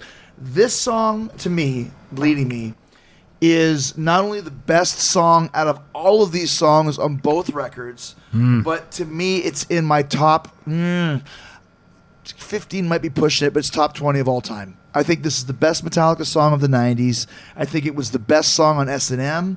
I think it's the best song on both these records, and I would love, love, love for them to play it again. The only thing that didn't make this an old school Metallica tune was they didn't get super thrashy at the end. Uh, had they have done that, you could have put this on on Master Puppets. Carpe Diem Baby never really rated it until I was at like we said the uh, the Metallica 30. They played this and it was really really good. Did they really? They God, I played got to go Carpe back and Diem listen to Baby, that. yeah. Wow, man. They just busted it out of nowhere. Yeah. It's a really cool once again. Reload is stricken by way too many mid-tempo songs. I'm just begging for them to just just give me a so uh, it suffers from because it's just in the pack of a bunch of other mid-tempo songs. But at least I remember "Come Seize and Suck the Day," "Carpe Diem, Baby." But uh, "Bleeding Me," man, like I said, that's my winner of all 27 songs on both these records. It's a Metallica masterpiece, and uh, I think it's very underrated. They should bring that up and bust it out again next summer. There you I- go, James. If you're listening to me, that's my uh, line to you. I, I couldn't agree more. Bleeding Me, I think, is such a showcase of James's vocals. yeah, Just just such a cool song, man. Like really like, you know, anyone that says James just barks and just is growl like J- like James sings his ass off in it's that the- song, I'm man. Looking to stay. Right, exactly, man. Like just the, the way he- those key changes in his voice, it's just so good. you can feel i don't know what he wrote about but great songs you don't have to know you Right. just know what it means i know what it means to me Yep. i know what bleeding me means to me and i feel whatever james was getting across in his mind Yeah. i'm feeling it in mine caught under wheels roll I can't take this face curse, it. I'm bleeding Yeah. me. That's so can't good, man. face it. Right. that's leading me. it's, i can't fake it or i can't face it I, I whatever it is i can't doesn't matter. It works. either fa- i can't face it It's it's so he's singing with so much emotion and, and like you said, w- certainly one of the highlights of the S and M records. Yeah. Like so It worked so well. So so maybe the best song, maybe the best original Metallica track to fit to that symphony. remember when it ends he just goes he goes bleeding me Th- that's bleeding me friends or it's something like that. so so good and um yeah, I mean this one wins hands down for me. Like just just uh, just such a thoughts on carpe diem baby uh yeah like i like like like okay other than saying seize the season suck the day like the song doesn't sound uh, like it's about like seizing the day Right. because there's which like is what li- Carpe Diem Mm-hmm. is live about. win die fail like you know bite the nail like it's just like uh, it, it sounds like it's- it should be such an inspiring song but it's really not like not a bad song but just like in comparison to bleeding me like bleeding me just drowns it man like yeah I, I- uh, well, I'm, I'm going to go with you guys on this. And it's funny when you bring, bring up Leading Me. I'm actually going to go the other way around. I'm going to go with Carpe Diem Ba- Baby first and just say, listen, uh, these these are my notes on it. It's a cool, bluesy Yeah. riff. It's a cool song. It, Goes back really to is. the Sabbath that we were talking. about. Yeah, um, I like the the guitar progression. Uh, the key changes are cool. Here are the cons of this one song. It's not as good as other cool bluesy riffs on the album. It's just Yeah. like it kind of like you said, it gets lost in the shuffle in Reload. where Bleeding Me, and it's so funny how you gave that intro to Bleeding Me because this is my exact notes. It's like I, I it, you would think I would have emailed. Were you looking over my shoulder? I'm, I'm a little worried. Are you reading my emails? Because my, my actual thing is Bleeding Me Pros. Arguably the best song on both albums. The chorus, Hold on, the wheels roll. uh, Just, it's just I think it's caught under wheels roll. Is it Even- caught under even wheels roll? worse. Like, I'm caught under the Caught wheels. Caught under wheels, roll. I'll take Oh God. this leash. I'm bleeding me. Yeah. Oh, God. It's got the just, lyrics there? it's just so f- good. Yeah, And Yeah. that, that goes. That's the quote. It's just so. F- good. It's just so fucking good. I mean- I mean, it goes without saying, "Bleeding Me" wins this, and that's nothing against Carbe Diem, baby. It's a good, it's a cool song. Like I said, it, the problem with S and M, there's a, there's a, there's a Kiss record called uh, "Hot in the Shade" from '89. Yeah, there is. yeah. My only problem with "Hot in the Shade" is it's 15 songs. It's five songs too long. Mm-hmm. Yeah. they could have easily pared that down. I find the same with the Reload record in that there's a lot of great stuff, but there's a there's a there's a mid stretch there. Filler. It, it, Lot of it- it's filler. a filler. Yeah, exactly. So I think that you uh, definitely nailed that one with uh, with the uh, bleeding me. I'm Yeah. just looking at the set list on S and M two. I which they can't just- wait. We were just I- talking we were about talking that. about it I, earlier. I I don't looked know at what's it. on it. I ca- they I- they I included cannot a wait. lot of what they did in the original, and they threw some hardwired stuff in. See, I kind of, I was kind of hoping they would just take some old shit and like do a whole new. I was, I was, uh, the the mark in me was thinking like maybe they do two more new tracks like they did with Minus Human and No Leaf Clover. and No Leaf Clover is actually a, a outstanding. I saw him. I saw him play it live in at the Coliseum when they did the um su- the Summer Sanitarium. Oh, so good. Yeah. Okay, I got it pulled up right here. I'm gonna see because I want to see if because they, they did the same set list both nights. Open with Cthulhu, which was genius, amazing. Same thing though, man. I- Genius, yes, but same thing. Like I, I was, I was expecting no, something. no, no bleeding me, no bleeding Okay. Oh, me uh, on this list. which I bugs loved me. that in the first one. Um, I agree. I agree. So we're gonna move on now as I get back to my uh, uh, uh, document. Okay, so now we go to okay, Bad Seed versus Cody's favorite. What's it called? Why don't you take it, Cody? It's called The Cure. Okay, let's start with Bad Cough Seed. There. Is the song about the cure of the band? No, I, if it was, it'd be it'd be listenable. Yeah. Here's the deal. Bad Seed. We'll start with Reload. Bad Seed, the second album of these two. Uh, pros. Here's my pros, and my pros and my cons are exactly the same. Pros. It sounds like a George Thorogood song. my pro, my cons. It sounds like a shitty John George Thorogood song. No, sounds, like, sounds like a John. Or Thur- John Thorogood. He's playing at the Belmont tonight. He's John- open for gutter candy. John Thorogood. Yeah, if you're opening for Gutter Candy, you're in a bad position. my sounds like a man. John Yeah. Thur- George Thorogood song. Only he's not he's not accompanied with the Destroyers. Like they heard this. Like Oh, man. "F- it, we're not coming. Sorry, I'm gonna go f- your ass. Oh, my god. God. John But, Thorogood. but how does bad? What, what is? How does bad seed go? I just listened to it yesterday. Oh, it's not good. talking about the bad seed. Oh God, what a bad song. yeah, should be called Bad Song. Bad song. It's bad. It's Uh, bad. So who do you taking then? God, You must choose. I've You must real- decide. I've really, I've really gone forward and said how much I hate Cure. This is a horrible song. It is not just a bad song. Here, here, uh, pros none, cons everything. Is that bad seed or This, this is this is Cure. Oh, okay. This is Metallica's Oh, Bad worst. seed sounds like a bad Thurgood song. Yeah. I think so. The Cure No, sounds like a Bad Seed is a bad George Cur- Thurgood song. So is Cure. Cure is uh, John this- Thorogood. Oh God! J- Sorry, George Thurgood. Sorry. I've had a couple. Anyways, uh, the uh, cons of Cure are this is Metallica's worst song ever. This song sucks so fuck. Invisible Kid. You and I are gonna have some words. oh, I can't wait to the to this some kind of monster watch. along. Here's my exact words I wrote down. E- cons, everything. This Metallica song is the worst song they've ever done. This song sucks so f***ing much. This riff sucks. The megaphone talking at the beginning is dreadful. The verse is dreadful. The chorus sounds like Ah. bring it on, break Ugh. seal. this chorus sounds like it was for a completely different song, one they decided wasn't good enough, so they just decided to throw it on this horse shit. This is trash. Jesus. Does it make my super load album? F- No. My God. So you- I guess you're choosing bad seed by fault. By, By default. default. But Bad Seed is shit. All right, Frank. I, well, needless to say, none, neither of these made my list of the un, of the unload album or whatever we're calling Wait it. till Lars hears that. I know. Scathing review I from know. Cody. I'm gonna Um, get a death threat from Lord Yeah, Ulrich. ne- neither of these are on my list. Cody Um, Decker, I'm coming to kill you. Who the fuck is Cody Tucker? I think this should be in the delete file.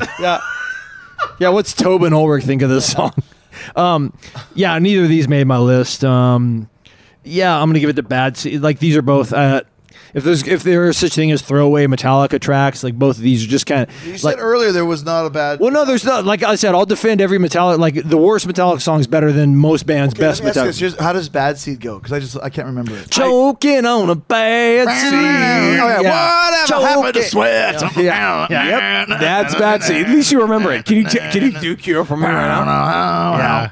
Yeah. The Uh, The man takes another bullet. Yeah. Okay. It's So what do unlistenable. we choose from? I'm choosing Bad Seed, but it's just like, you know, eh, I, man.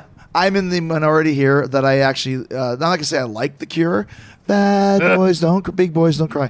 Uh, I like the Cure the band uh, and the Cure. I like the, it, to me this is heavy ACDC, but it's heavy ACDC like uh, that's the way I want to rock and roll ACDC Right. or over uh, overdose ACDC. Not great, like barely hanging on ACDC songs. Um, i- yeah, so uh, with the, that's- that's- yeah. ACDC would not have put this on black ice. There's a, hey, dude, Black Ice is another record that suffers from too many freaking songs. Right. Yes. Because if we did that one right now, I could remember eight, and there's seven the, seven bad seeds. No idea how it goes. so I'm gonna I'm, once again I'm gonna go with the Cure. No! But, but Jesus. What are you doing? That's all. That's Hold horrible. on, neither one of them are making my list, Cody. So just calm down. Me too. Uh, and speaking of songs that aren't going to make my list, let's go to number nine. Poor Twisted Me uh, versus Where the Wild Things Are. This is. They needed to pare this down to one single album, just like GNR with Usual Illusion 2, because once again, I mean, I would never uh, uh, diminish the effort or the time spent or the amount of time they believe in these songs, but Poor Twisted Me uh, and The Wild Things Are, they're both like, you can barely remember either one of them. Oh, I mean, poor twisted me. Dude, you know what? Um, I don't even really have a f- opinion. So uh, pick a number between one and two. Between one and two? Yeah. One and a half? No, no, you- no. Tell me a number. Pick a number between one and two. Say say one or two. Two. Okay, so then I'm taking uh, where the wild. Things Okay, Are. gotcha. blown away by this choice because I had trouble with this. But my point is, I had trouble too because both of them, as Lars would say in some kind of monster, to me, they're both stock. They're both f- stock songs to me. And listen, like Kiss Frizz, I'm a Metallica fanatic, but that doesn't mean they, they, they could have songs that I don't necessarily care for. And I remember Poor Twisted Me. i- It's almost a Saint Anger vocal where they're kind of out of tune. He's very the Poor Twisted Me. Um, so yeah, we're in this area of both these records where we're in kind of a, a, a, a- a gray zone where there's a bunch of songs that I don't really remember. So I'm going where the wild things are only because it's a Jason Newsted credit. Hopefully, he'll make a couple uh, uh, uh, bucks if you guys download this song because he helped write it. What do you think, Frankie? I went, uh, neither of these made my list. Needless to say, Um, neither of these made my list for the ul- ultimate song.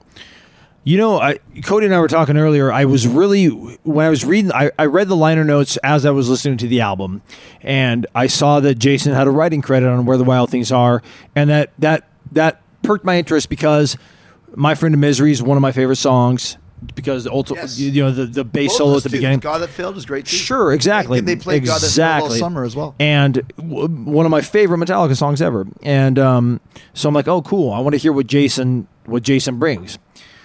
And it was this, and it was uh, it was just like, is this based on the children's to- book? yeah, like, exactly. Is this based on the weird troll children book that like Strange animals. yeah, man. So like, uh, I, I'm kind of like you, to where these these are both kind of like throwaway tracks. Like, and uh, neither one of them like like where the wild things are. Like, like I get what you're saying, how Cody, how it's like three different songs, but it's just like it's too much. It's just like you know we have this much material, we're gonna put it on the record, And so let's go with that. find So that- like we mentioned, uh, my, my point about the the the uh, uh, Hot in the Shade record is if it was ten songs better, I think Reload definitely suffers from having way too many songs on it. Uh, if they would have made it a ten song record, it'd be much easier and better. But that's just my opinion. Cody, what do you think? Guys, I have the exact opposite. opinion Please, of that's these what we're two doing. songs. This. Exactly. We don't want you to agree with us all the time. Guys, Poor Twisted Me is like the sneaky great song in this album. Explain why. Poor Twisted Me. I know how it goes. Now, here's the deal about this. You They'll gotta- sell me on it. I, I will. Uh, here's the deal. This is a one a really cool bluesy riff, and this whole album, Load, has a lot of bluesy riffs. This is the first bluesy riff that honestly sounds like a Metallica song. Okay. So it it really is cool, and I, I will agree with you. And and this is something you and I have actually d- discussed outside of this podcast, where there, uh, cer- there are certain parts of this album that are like a great James Hetfield solo album.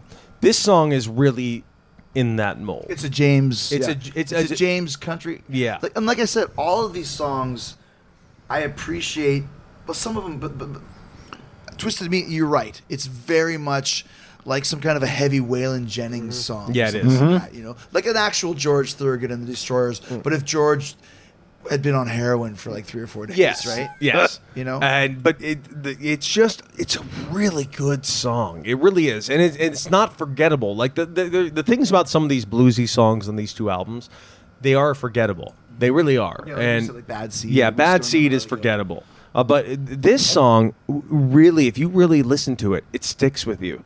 So much so that I listened to these two albums these last two weeks, and like three songs that I did not expect to like really stick with me. This is one of them. Good. Like I, this song, like Twisted I'm- Me. you- Gotcha. Uh, just over and over. Oh boy, twisted me. I like I like the I like the title of it. Yeah, it's Poor just- Twisted it's- Me is a it's cool just title. A I think. really cool song, and it's I, I agree. It's a little bit of a departure when it comes to Metallica. Once again, we're, we're, we're agreeing that the, both these records were a departure from Yes. where they were at the time frame. But how does it hold up to you now? And you dig this one. I dig this one What- more than I thought I would. This song right here, How does I- it compare to Wild Things Are? that's where wi- the- where the wild things are is honestly I thought was a really kind of underappreciated, really not masterpiece, but a really good song. What's the hook on that song? So well, well it's not so much the So hook. wake up, sleep. It's more the guitar. It's more the guitar riff. That's the Yeah. hook of that song. and it's so many different layers. Yeah. So here, here are the pros of it. It's like it's a long song. It's about six and a half minutes. Now, Metallica's never been shy to do long songs. of course, but this particular song is three songs mashed into one. Two of the three songs are really great. Mm-hmm. The other one It's not.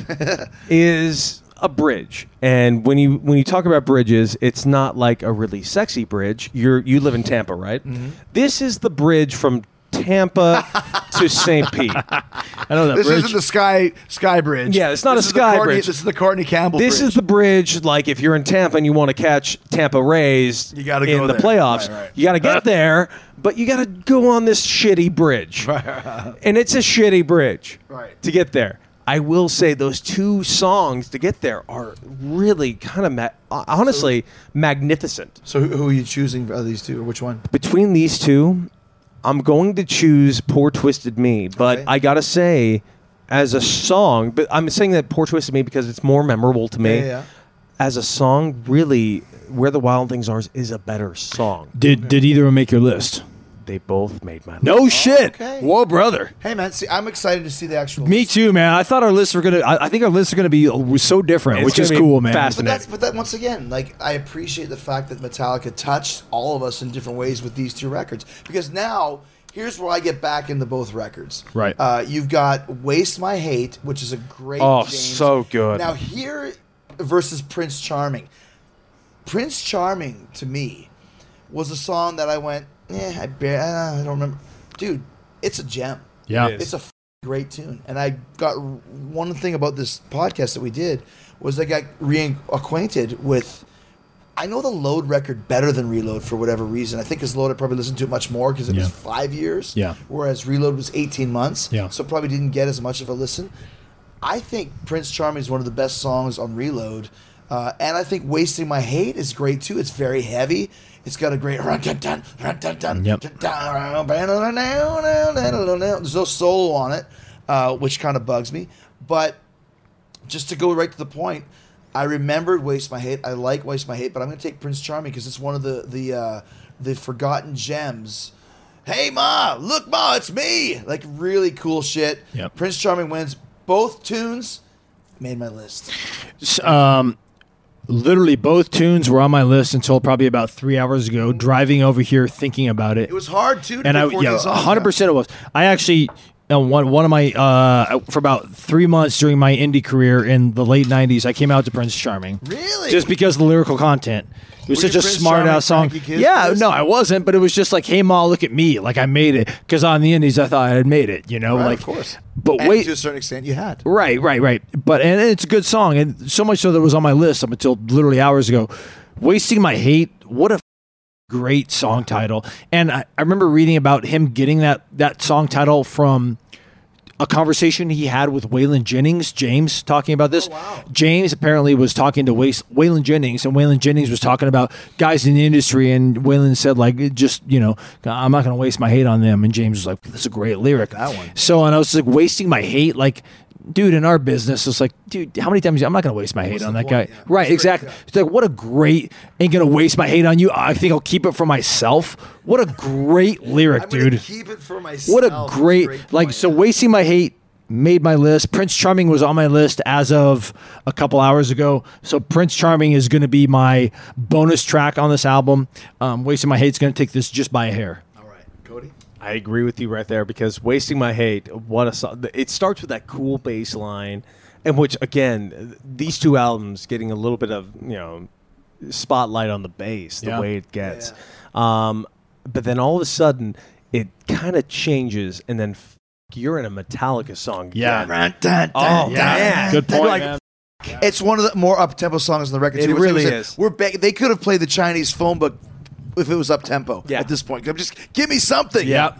and it, it, it- the song's a jam. Like uh, "Wasting My Hate" is just such. The lyrics are cool. The yeah, and then now hearing that story, Yeah. like, this song just got forty times Right, cooler. right. Um, Prince Charming is not a, is a cool song. Like uh, you know, it's a great riff. The bass and uh, the bass drum uh, at the musical break, especially, is like just super cool. The lyrics and the progression uh, between like just the talking, almost rapping into the lyric, it uh, like it takes me out every time. I'm the guy that does Yeah. the band. Yeah. Every Oh, time. hey, I'm the guy. It's me. St- blah, blah, blah, blah, still me. Yeah. Yeah. I Like so it like I I like it like it when it starts to, like when it, when James starts taking it back into like musically, but it's almost like every verse starts with I'm the guy. Blah, blah, blah, that. I think blah, I was just blah, so blah." damn happy to have an up tempo song on Reload that it really it really stood out for me. No, Oh, yeah, and I, I like the song. I'm not gonna say it's not a bad. It's by all means not a bad song. It's just if I had my choice between the two, I gotta go with. Um, I really gotta go with "Load," That's wasting the my beauty of it. head. You do have your Yeah. choice and wasting my hate. A Waste My Hate. um, And now we go to this is a, a face off of kind of two songs that are very much not Metallica esque tunes, uh, the ballads, so to speak, of Mama Said versus Low Man's lyric. Frankie, you take it. Oh man, this was a this was for me this was a tough one because like like as a Metallica guy and like the more I learn about James Hetfield and like you learn that he really draws influence from like You had a f- up childhood. he had a fucked up childhood, yes, and like the, r- drawing influence from, like I just said, like the Waylon Jennings and like just that that real country. You know, he had kind of that country influence on him too. God, that comes across so much in Mama Said. Like that's a country song. Mm-hmm. Like to me, that's like a song that like I remember playing for my mom, who's a fan of country music, and going, "Listen to the song. It sounds like And they were also talking too and reading some articles, not to interrupt you, but they were saying this is the first album where James wrote about his own shit. It was not about war. the song's about ma- yeah, mom, It's yeah, about Mama said. He It's talks about sleeps about his mom. He's Right. really opening up like this is my real life. I stuff. want your arms to welcome me, but a cold stone's all I see. Like that's like that that's shit that like as Metallica fans we connect with because like we know James's stories and we're like shit we know what he went through you with. can relay that to your stories, whatever they might. be. Right, exactly, man. And so it's like it's such a powerful song as a Metallica fan, and then and then I remember when um, Low Man's Lyric came out and like the hurdy gurdy. And like I remember, like what's the guy's name? Jim. I- Martin Jim. from Jim Faith No More. right, that plays the hurdy gurdy. You call them hurdy gurdy man. And it's like that's such a weird instrument to hear on a Metallica album. I like that.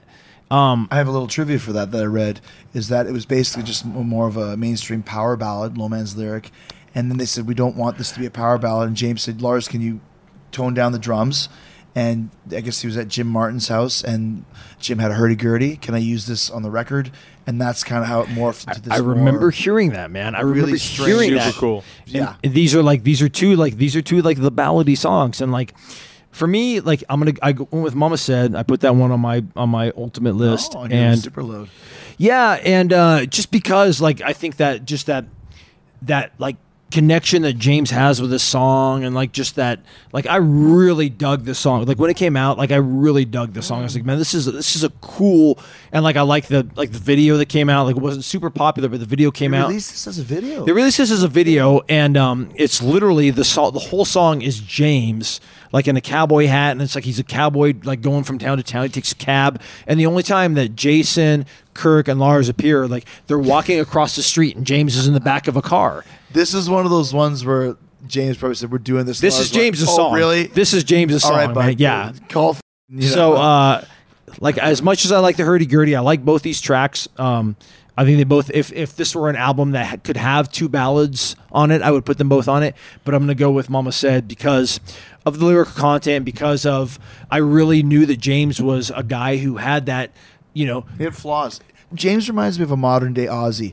Ozzy was never beyond human reproach. Ozzy's a f- up, and we relate to that. Yeah. To this day, Ozzy has problems. James has problems. Right. And that's why we relate to them because all of us have problems. and us as Metallica fans know his upbringing, Yeah. know like what he went through, Yeah. man. So it's like it's like we would like relate to him. So so I went with Mama Said. Uh, both tracks I really dig. Mama Said uh, hits home more with me. What do you think, Cody? I um, this was actually really hard for me, and here's why. You, you realize because I love both these songs, and I love that they were matched up with each other because I find them. That's both- why I wanted to do it this Yeah. way. Yeah. They're very similar. They're very similar, and almost that I almost felt like they were sequels. Now, if They're you companion pieces, I would Yeah. say, for Yeah. sure. Yeah. so you know how Metallica takes the stage every night. They use "Ecstasy of Gold." Yeah. Ennio Morricone's um, The uh, thing. classic uh, fistful Yeah. of dollars. Good, bad, and the ugly. The, the final scene from yeah, right. The Yeah. way I see these Best two intro ever, songs, man. These are pure spaghetti westerns, both of these. Wow. Okay. I, kind of like that. feel like uh, I if if Mama said was fistful of dollars, Low Man's lyric is good, bad, and the ugly. It's a great. And it's a great analogy. I really feel like these are two fantastic songs. Um, Mama said, you know, the pros. It feels like a western. It feels like Hundred percent. it feels like like James is pouring his soul into Yep. this song. Yep. And it, it really f- hits you. Yep. And then you go on to the you know my cons e- the, the, the cons of the song yeah you're finding yourself confused at the beginning of the song but as the song progresses you're sucked in Yeah. like you can't say that you're not all in in the Invested. song. Yep. yeah He's you just telling the like, story. you're Yeah. on board F- that's Yeah. a Metallica song or anything this song is killer Yeah. then you go into Low Man's lyric, very similar thing. It almost feels like a sequel to Mama Said, Yep. and uh, like it's the good, bad, and the ugly. It's just th- that, like you said, what's that? What's that instrument? called? hurdy gurdy. Yeah. That hurdy gurdy is so fucking. Like who would have thought we'd unique. hear that in a Metallica song? What a, like, and, it- and it hurdy-gurdy. works so well. At first, you're confused by it, but by the time after the first chorus and gets to the next verse, you're like, this song can't Yep. exist Yep. without the Yep. hurdy gurdy.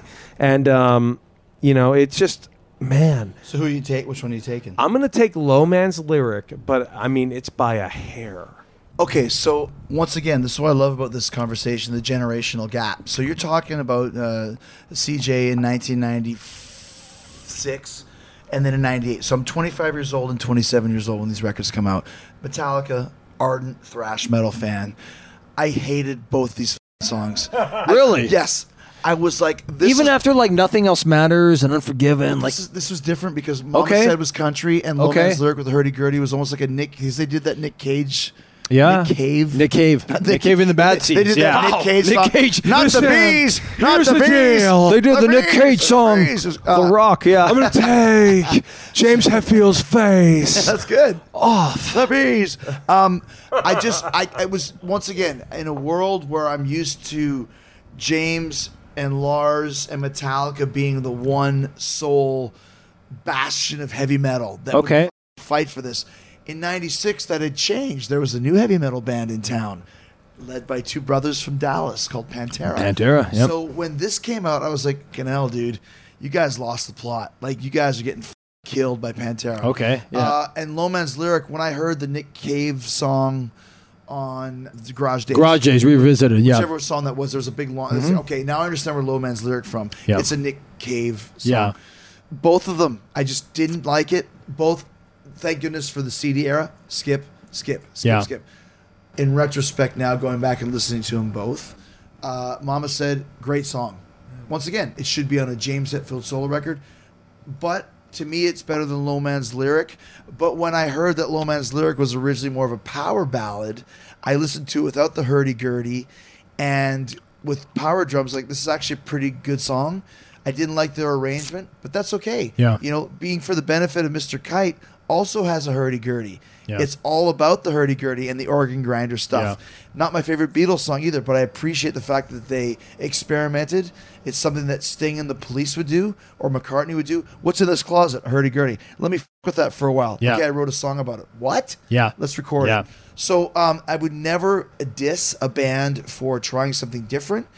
I'm glad you guys like it. For me, it doesn't quite fit, but I understand it because it's part of this whole time. If Metallica had not done this, they wouldn't have done what they're doing today.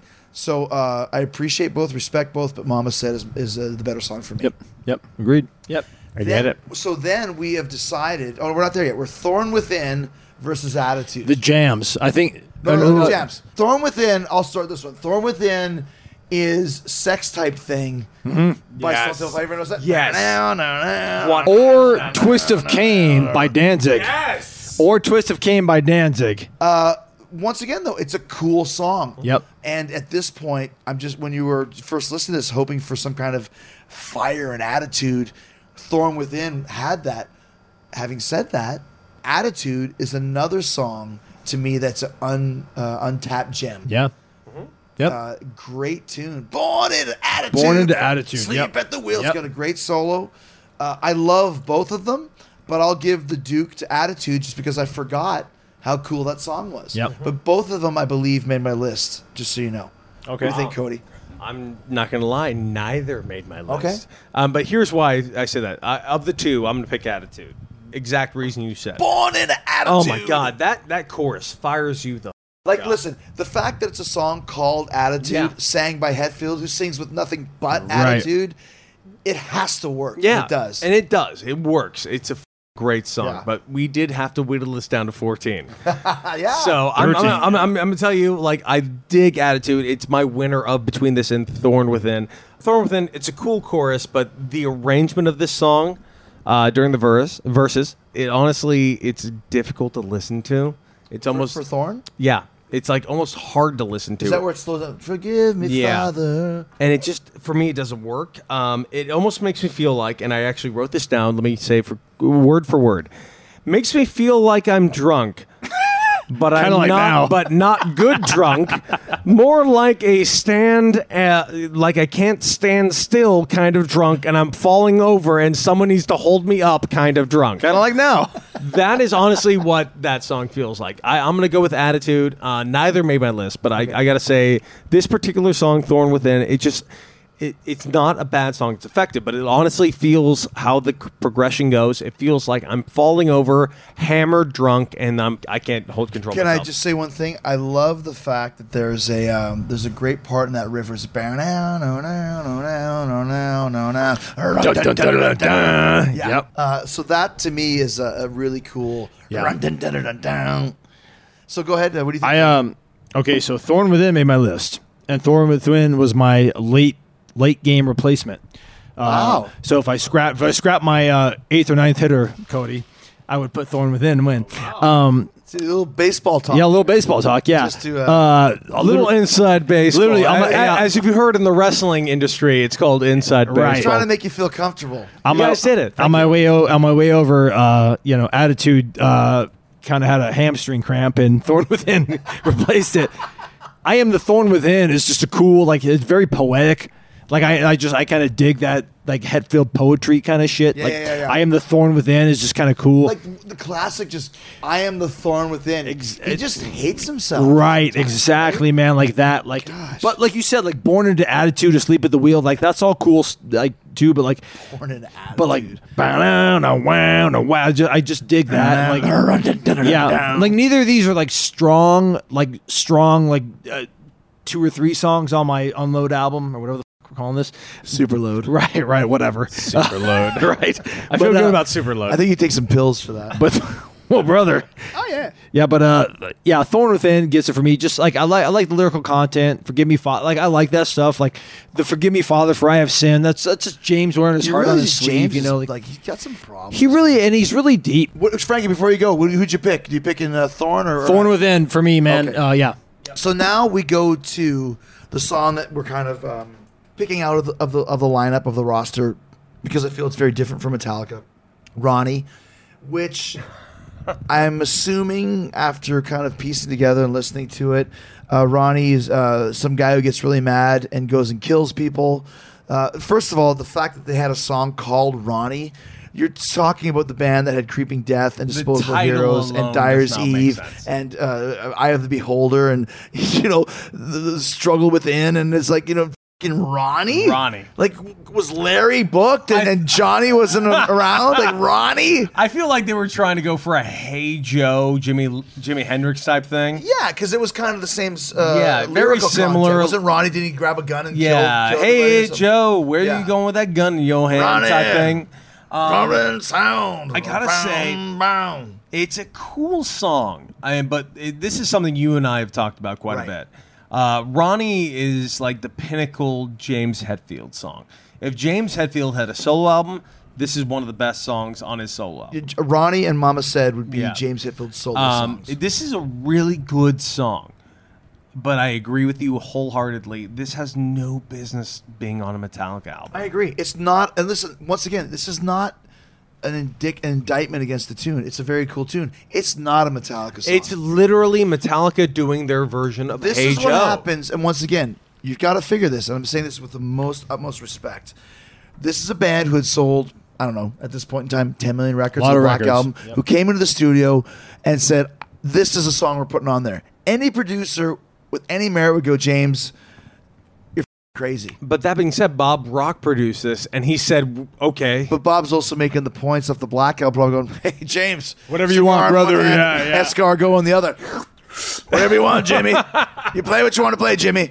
It doesn't stand up as a Metallica song uh, per se. It's a good tune. So Ronnie and what's what are we debating this against? We're just saying this is. we're just talking about Ronnie on its We're own. just saying. We're, uh, my point was uh, Ronnie. Really, after Creeping Death and frickin', you know, uh, uh, Leper Messiah, and it, it was Larry not around, and you Jimmy had, wasn't available. You had said that. You had said on a text that Ronnie was the most unmetallica song ever, and I kind of and I kind of looked at that and I, was, agree with and myself. I, and I, you agree with you, yeah. And I went like, wow. I was like, that's a really interesting statement. And then I listened to the song on the way on the way over here, and I was just like, all right, I get what he's talking about, man. Like I get it. Like and like that was one of those songs like when i heard that i was like this is very this is very much like i felt like this was kirk like like wanting to do like a real acdc and just bluesy just like you know but I just don't think it's Kirk though. I think it's James. is it james Ronnie is Hetfield and Ulrich. And That's- wow, okay. Hetf- Hetfield and Ulrich ipso facto is McCartney and Lennon. It doesn't mean that 100%. Lars had anything to do with it other than maybe some Right. uh, advice. Arrangement pieces, This is yeah. James through and through. Just like Mama said, Hetfield and Ulrich. This is all James Hetfield. so funny to take this whole story about back to pro wrestling. I remember years ago, I was, it's probably 10 years ago at this point, I was working a show, an indie show for Dave Hero in Minnesota. And uh, the guy I was wrestling, I don't know who he, I, I forget his name. Sorry, bro, brother. And uh, when I was in the ring, I got introduced first. Dude, that was me. You was it you? uh, Was I working you on an indie show in Minnesota in 2009? Yeah, under a I'm mask, sure I bro. was. I was yeah, the Black Mamba. Don't you remember me? You were the masked brother. That's my magic is the masked Listen, dude, brother. I'll tell you what. In AEW, the Masked Brother will appear at one point or another. the masked brother. I'm telling you, if we ever do house shows, right. the first battle Right. royal. So go ahead. So, anyways, I remember I go into the ring and I'm standing in the corner. They introduce me and I'm like, hey, me. And, uh, and uh, I remember over the PA, like, Ronnie came on, and I go, "Holy shit! Someone's come out to Ronnie!" And I'm like, "Is this guy? This guy's named Ronnie?" And his name is like John Smith, and I'm like, "Wow, why is he coming out to this song?" But I remember, like, I looked over. Terrible ring song. I remember I looked over at the entrance and I saw Jay Lethal doing this, doing like the air, gu- the shitty air guitar, yeah. And I'm like, oh, this is kind of a cool riff. And I just remember like, wow, Ronnie, and it just reminded me of that song. But like, yeah, at the same time, I was like, oh, this is one of those forgotten. So- oh, oh, that's right, Metallica plays this song. That's weird. Yes. So like, yeah, it's kind of technically a Metallica It's kind of a throwaway song, even though the Masked Brother came out to it in 2009 against me. Um, I don't. uh It's a greasy riff, man. song, dude. That's the farthest thing from. Bow! Yes. Right. but it's also James in 1997, whatever, just going, I'm going to do whatever the hell I George want. Thurgood, right, Yeah. there. That's, the That's right Skinner. there. that's 38 special. You know, whatever. That's a Van Zant riff. Point being, Ronnie, we all enjoy the song. Yes. we just don't. Feel, well, I'm not going to speak for you guys. I just feel it's it's the it's the least Metallica s song ever. Because when you're talking about Low Man's lyric or Mama said, at least they had set the precedent when nothing else matters. Sure. This one, there's no precedent for this. It's a very southern rock tune. I agree with that, but and you, and you know, on that same token, like this, these albums exist in their own like Yes. atmosphere, Yes. man. To where it's, like their own mu- universe, right? right? to where like these album, like these songs are like you're never going to hear these style of songs again. so it's like again. right, so it's like and it does, it does. It's it's a, it's such, but this whole album is kind of Both of them. anti-Metallica, which is kind of which is kind of cool and That's kind of why we're, we're talking about Right. this strange universe where from 96 to 98 they completely and once again much like kiss and the elder maiden and the x factor uh, i'm sure there's plenty more examples we had a band that was doing what they felt was the most important thing to stay relevant and in a way they did that because they completely f***ing switched the plot hundred percent. And think of just think of music and pop culture and everything at this time. Like this was such a pivotal time for everything. Everything. Like the late, like mid to late nineties to early two When the thousands. Napster thing first started Yeah, man. Like this is Everyone- such a different Yeah, time for different time everything. and So place. like, I agree. So we can go back and look at this uh, for the for what it is. Yeah. which are some really cool songs, uh, different from the past.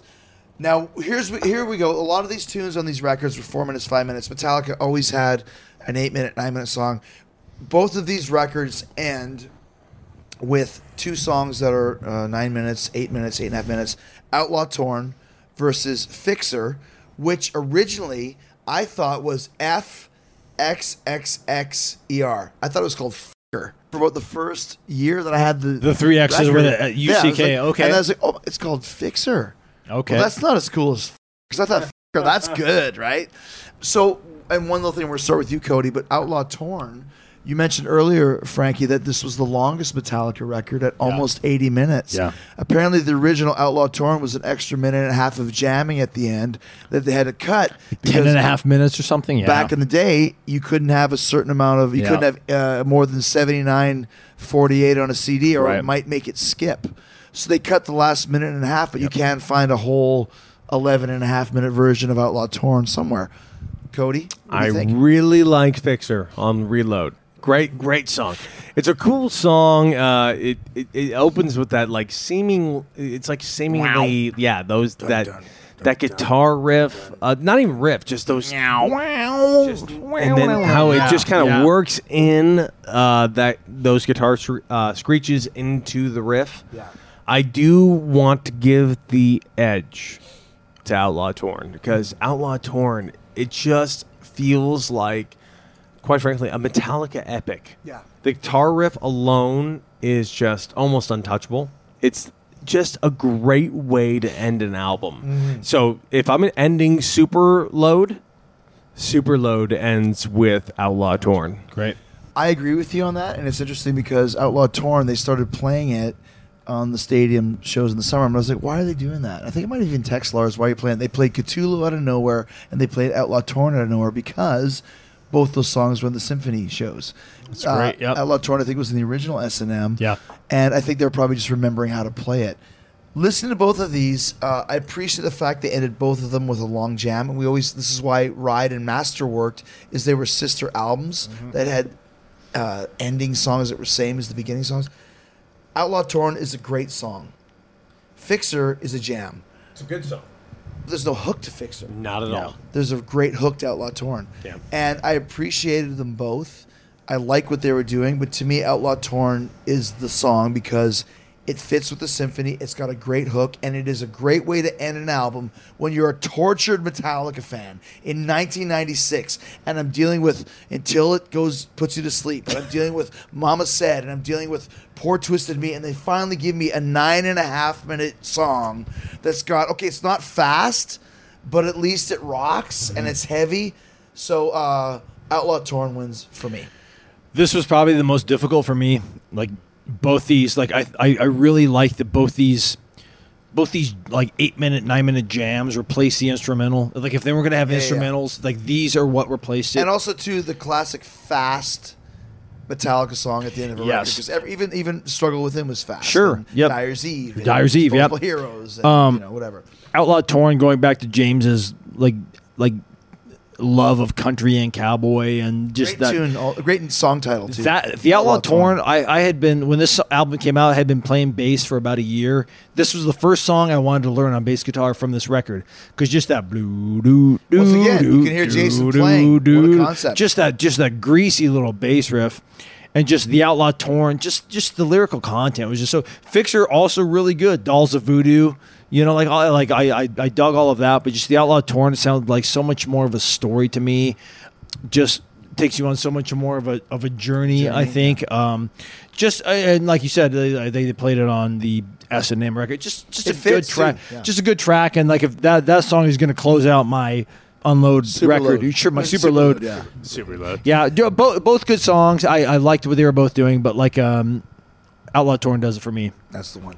So um, I guess let should we go to? For, well, let me let me ask you guys. Should we say which album we like better, or should we? Let's do our list first. I say we do our list, and like I put mine, I put mine in order of how I would have them wow, appear. you actually did a track list. I did them on tra- I, I did them on a track listing, and it Do that. and it makes it somewhat makes sense.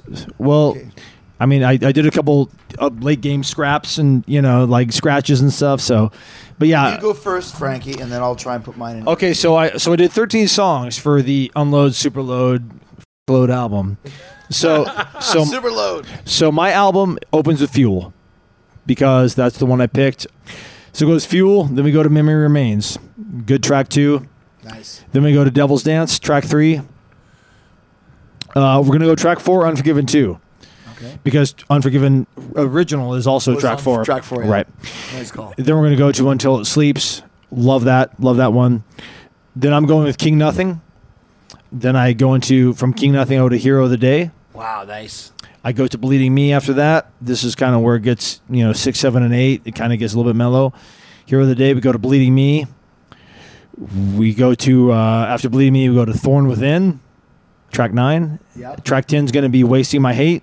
You know, uh, Bleeding Me is kind of a slow tempo song, kind of picks up with Thorn Within, kind of picks up more with Wasting My Hate. We bring it back down with the one ballad on my uh, Superload Unload album, Mama Said. Rearranging the tracks a little bit, I'm going to put the house that Jack built right here. Okay. Just kind of a heavy song, a heavy brooding song. And then I'm going to close it out with uh, Outlaw Torn. Nice. Good. Uh, good list. That's it. I'm not gonna lie, that's a hell of an album. Hell of a- Thanks, man. Thank you. I, would- this is this. I was looking forward to this more than anything, just to see how our lists match up, man. Okay, so uh, Cody, you go ahead. Ladies and gentlemen, here's what the album of Superload should really look Unload. You're saying unload. He's saying super load. like. well, Unload goes that way. Superload goes this way. right. Um, as much as I love Fuel, I don't want to. I don't want to. I don't want to open the album. You with can do that. whatever you want, dude. Because It's I'm, your not- I'm not album. gonna lie to you. Number one, I don't want you to lie. ain't my bitch. Ooh, Just how it opens up. Great album opener. One, Yeah. it's a Killer great- opener. yeah. Followed by number two, Fuel. Number three, Too strong, fast, up tempo. Okay, cool. Number three, Memory Remains. Good. Number four, Devil's Dance. Yep. Number five, Until It Sleeps. Number six, Unforgiven 2. Number seven, King Nothing. Oh, Number eight, we're going to slow it down at beginning with uh, Bleeding Me, which then leads to the ending of it, which speeds up a little bit. Going into number nine, Poor twisted me. I might be the only one that really. I didn't put that on my list, but I'm really. Twisted Me? Poor Well, twisted Uh, Oh, that was the- me that was the late scratch for made me. The list for that me. was a late Okay. scratch for me. That's my. Uh, that's the. You end the record with Twisted Me? No, number number ten. Oh, okay. Where the wild things are. Oh, Oh, man, I Not might on my be the list. only one that Cody's chose it. super load, yeah. Yep. Number eleven. Unload.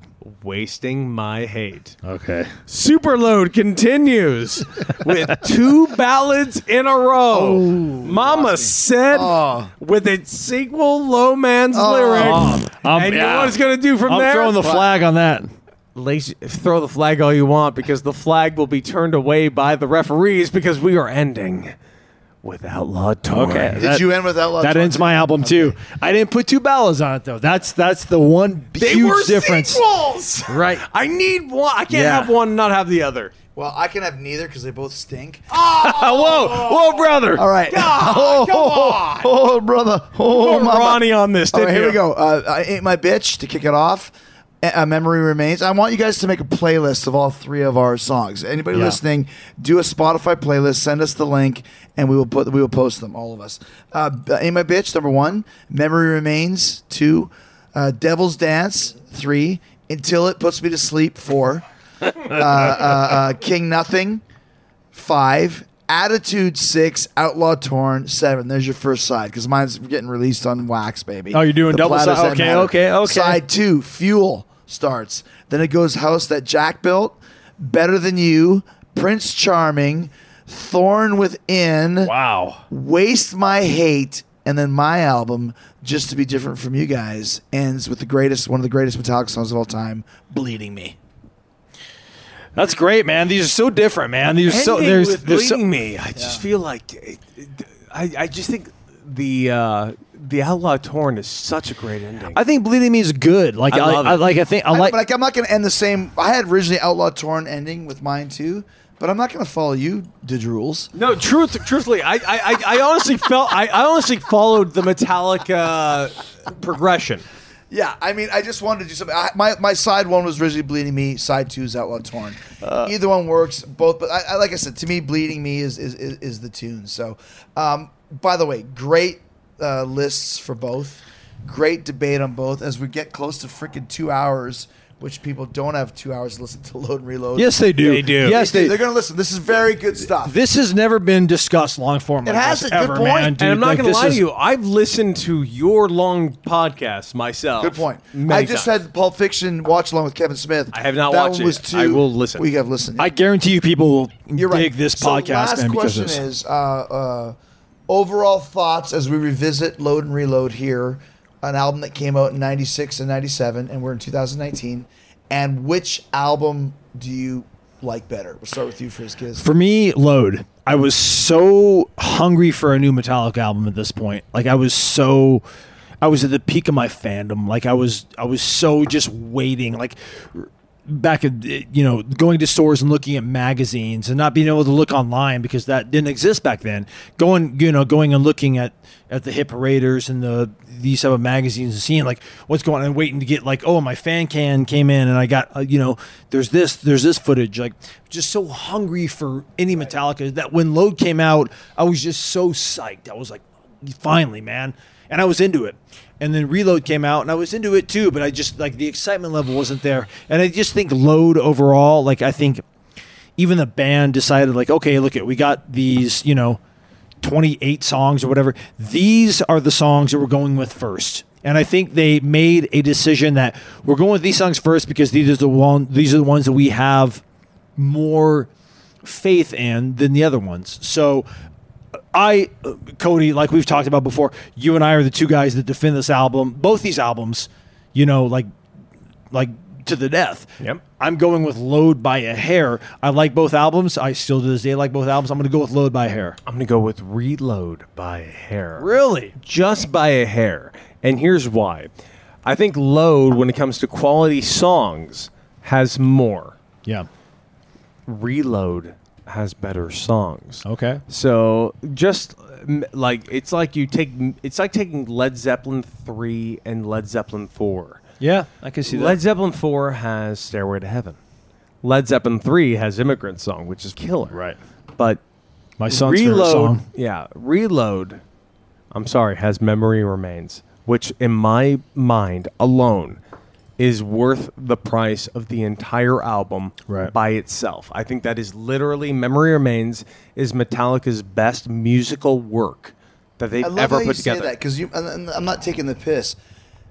Being a Metallica fan since 1985, a bold statement, I don't man, Think yeah. anybody's ever said that, but I appreciate your passion and your reasons for it. So yeah, man, go for it. I love it, and and that's going to give me multiple death threats from Oh, no, from no. Talk Is Jericho fans. I think it's no. I think it's But great. I think, it's very, very cool that you see it that way because I never would have seen that. Yeah, And I- when you mention it, I listened to it for, through your eyes and your ears, and I, I get it. I see what you're saying. Yeah, it's just it's the- very proggy. It's so different. minutes. Yeah, it's it's it, one. It's it's a compressed song. There's not a an um. There's not a.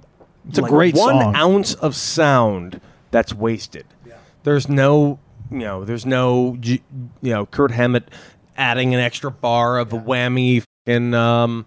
You know. Well, Kurt was banned from doing solos after Yeah. this record. Yeah. This, this this was. I think Lars said. Well, Lars' dad came in and said, "I think we should delete It it." should be in the delete. I would say delete that. Y two brother, what do you say? Well, here's what I say, and once again, uh, the we're all rock and roll fans, and when you go through the phases and the times and life and times of the great rock and roll bands, there are people who hated the Stones in the '80s. Dirty Work sucks, and Undercover of the Night sucks. There's people who hate Kiss in the '80s.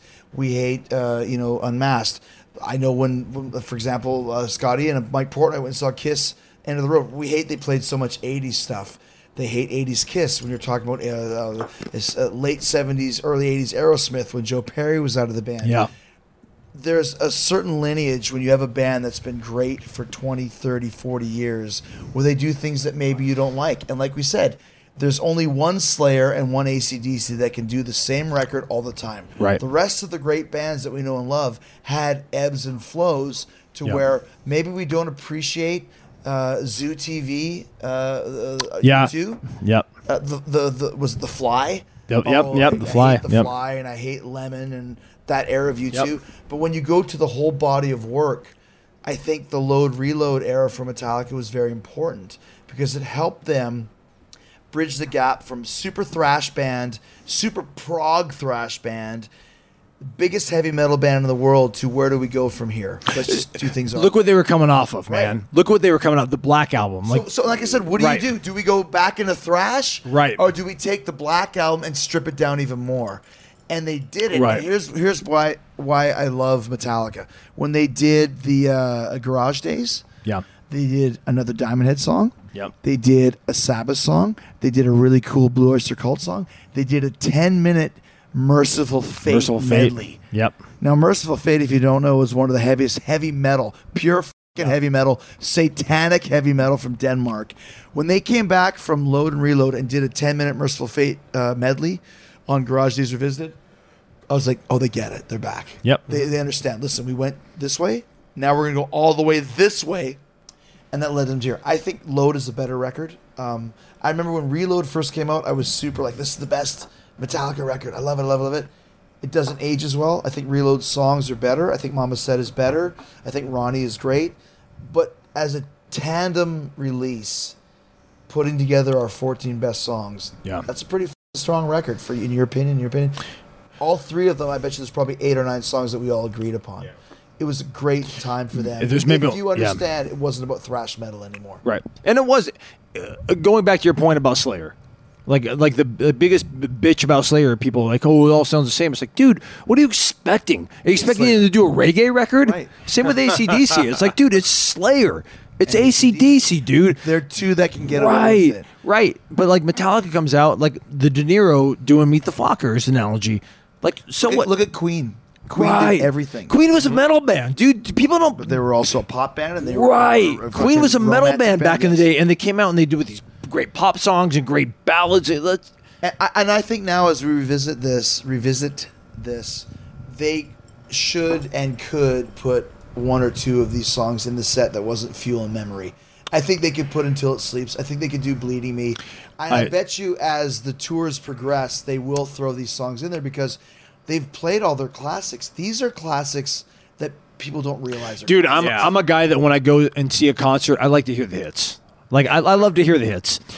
with Metallica, that's my one band that I want to hear the deep tracks. Well, g- well, listen, they do it right though. You they know. play twelve hits. Sure. and they rotate the six, and that's where you get to hear your Ride the Lightning, Four Horsemen, Trapped Under Right. Ice, whatever.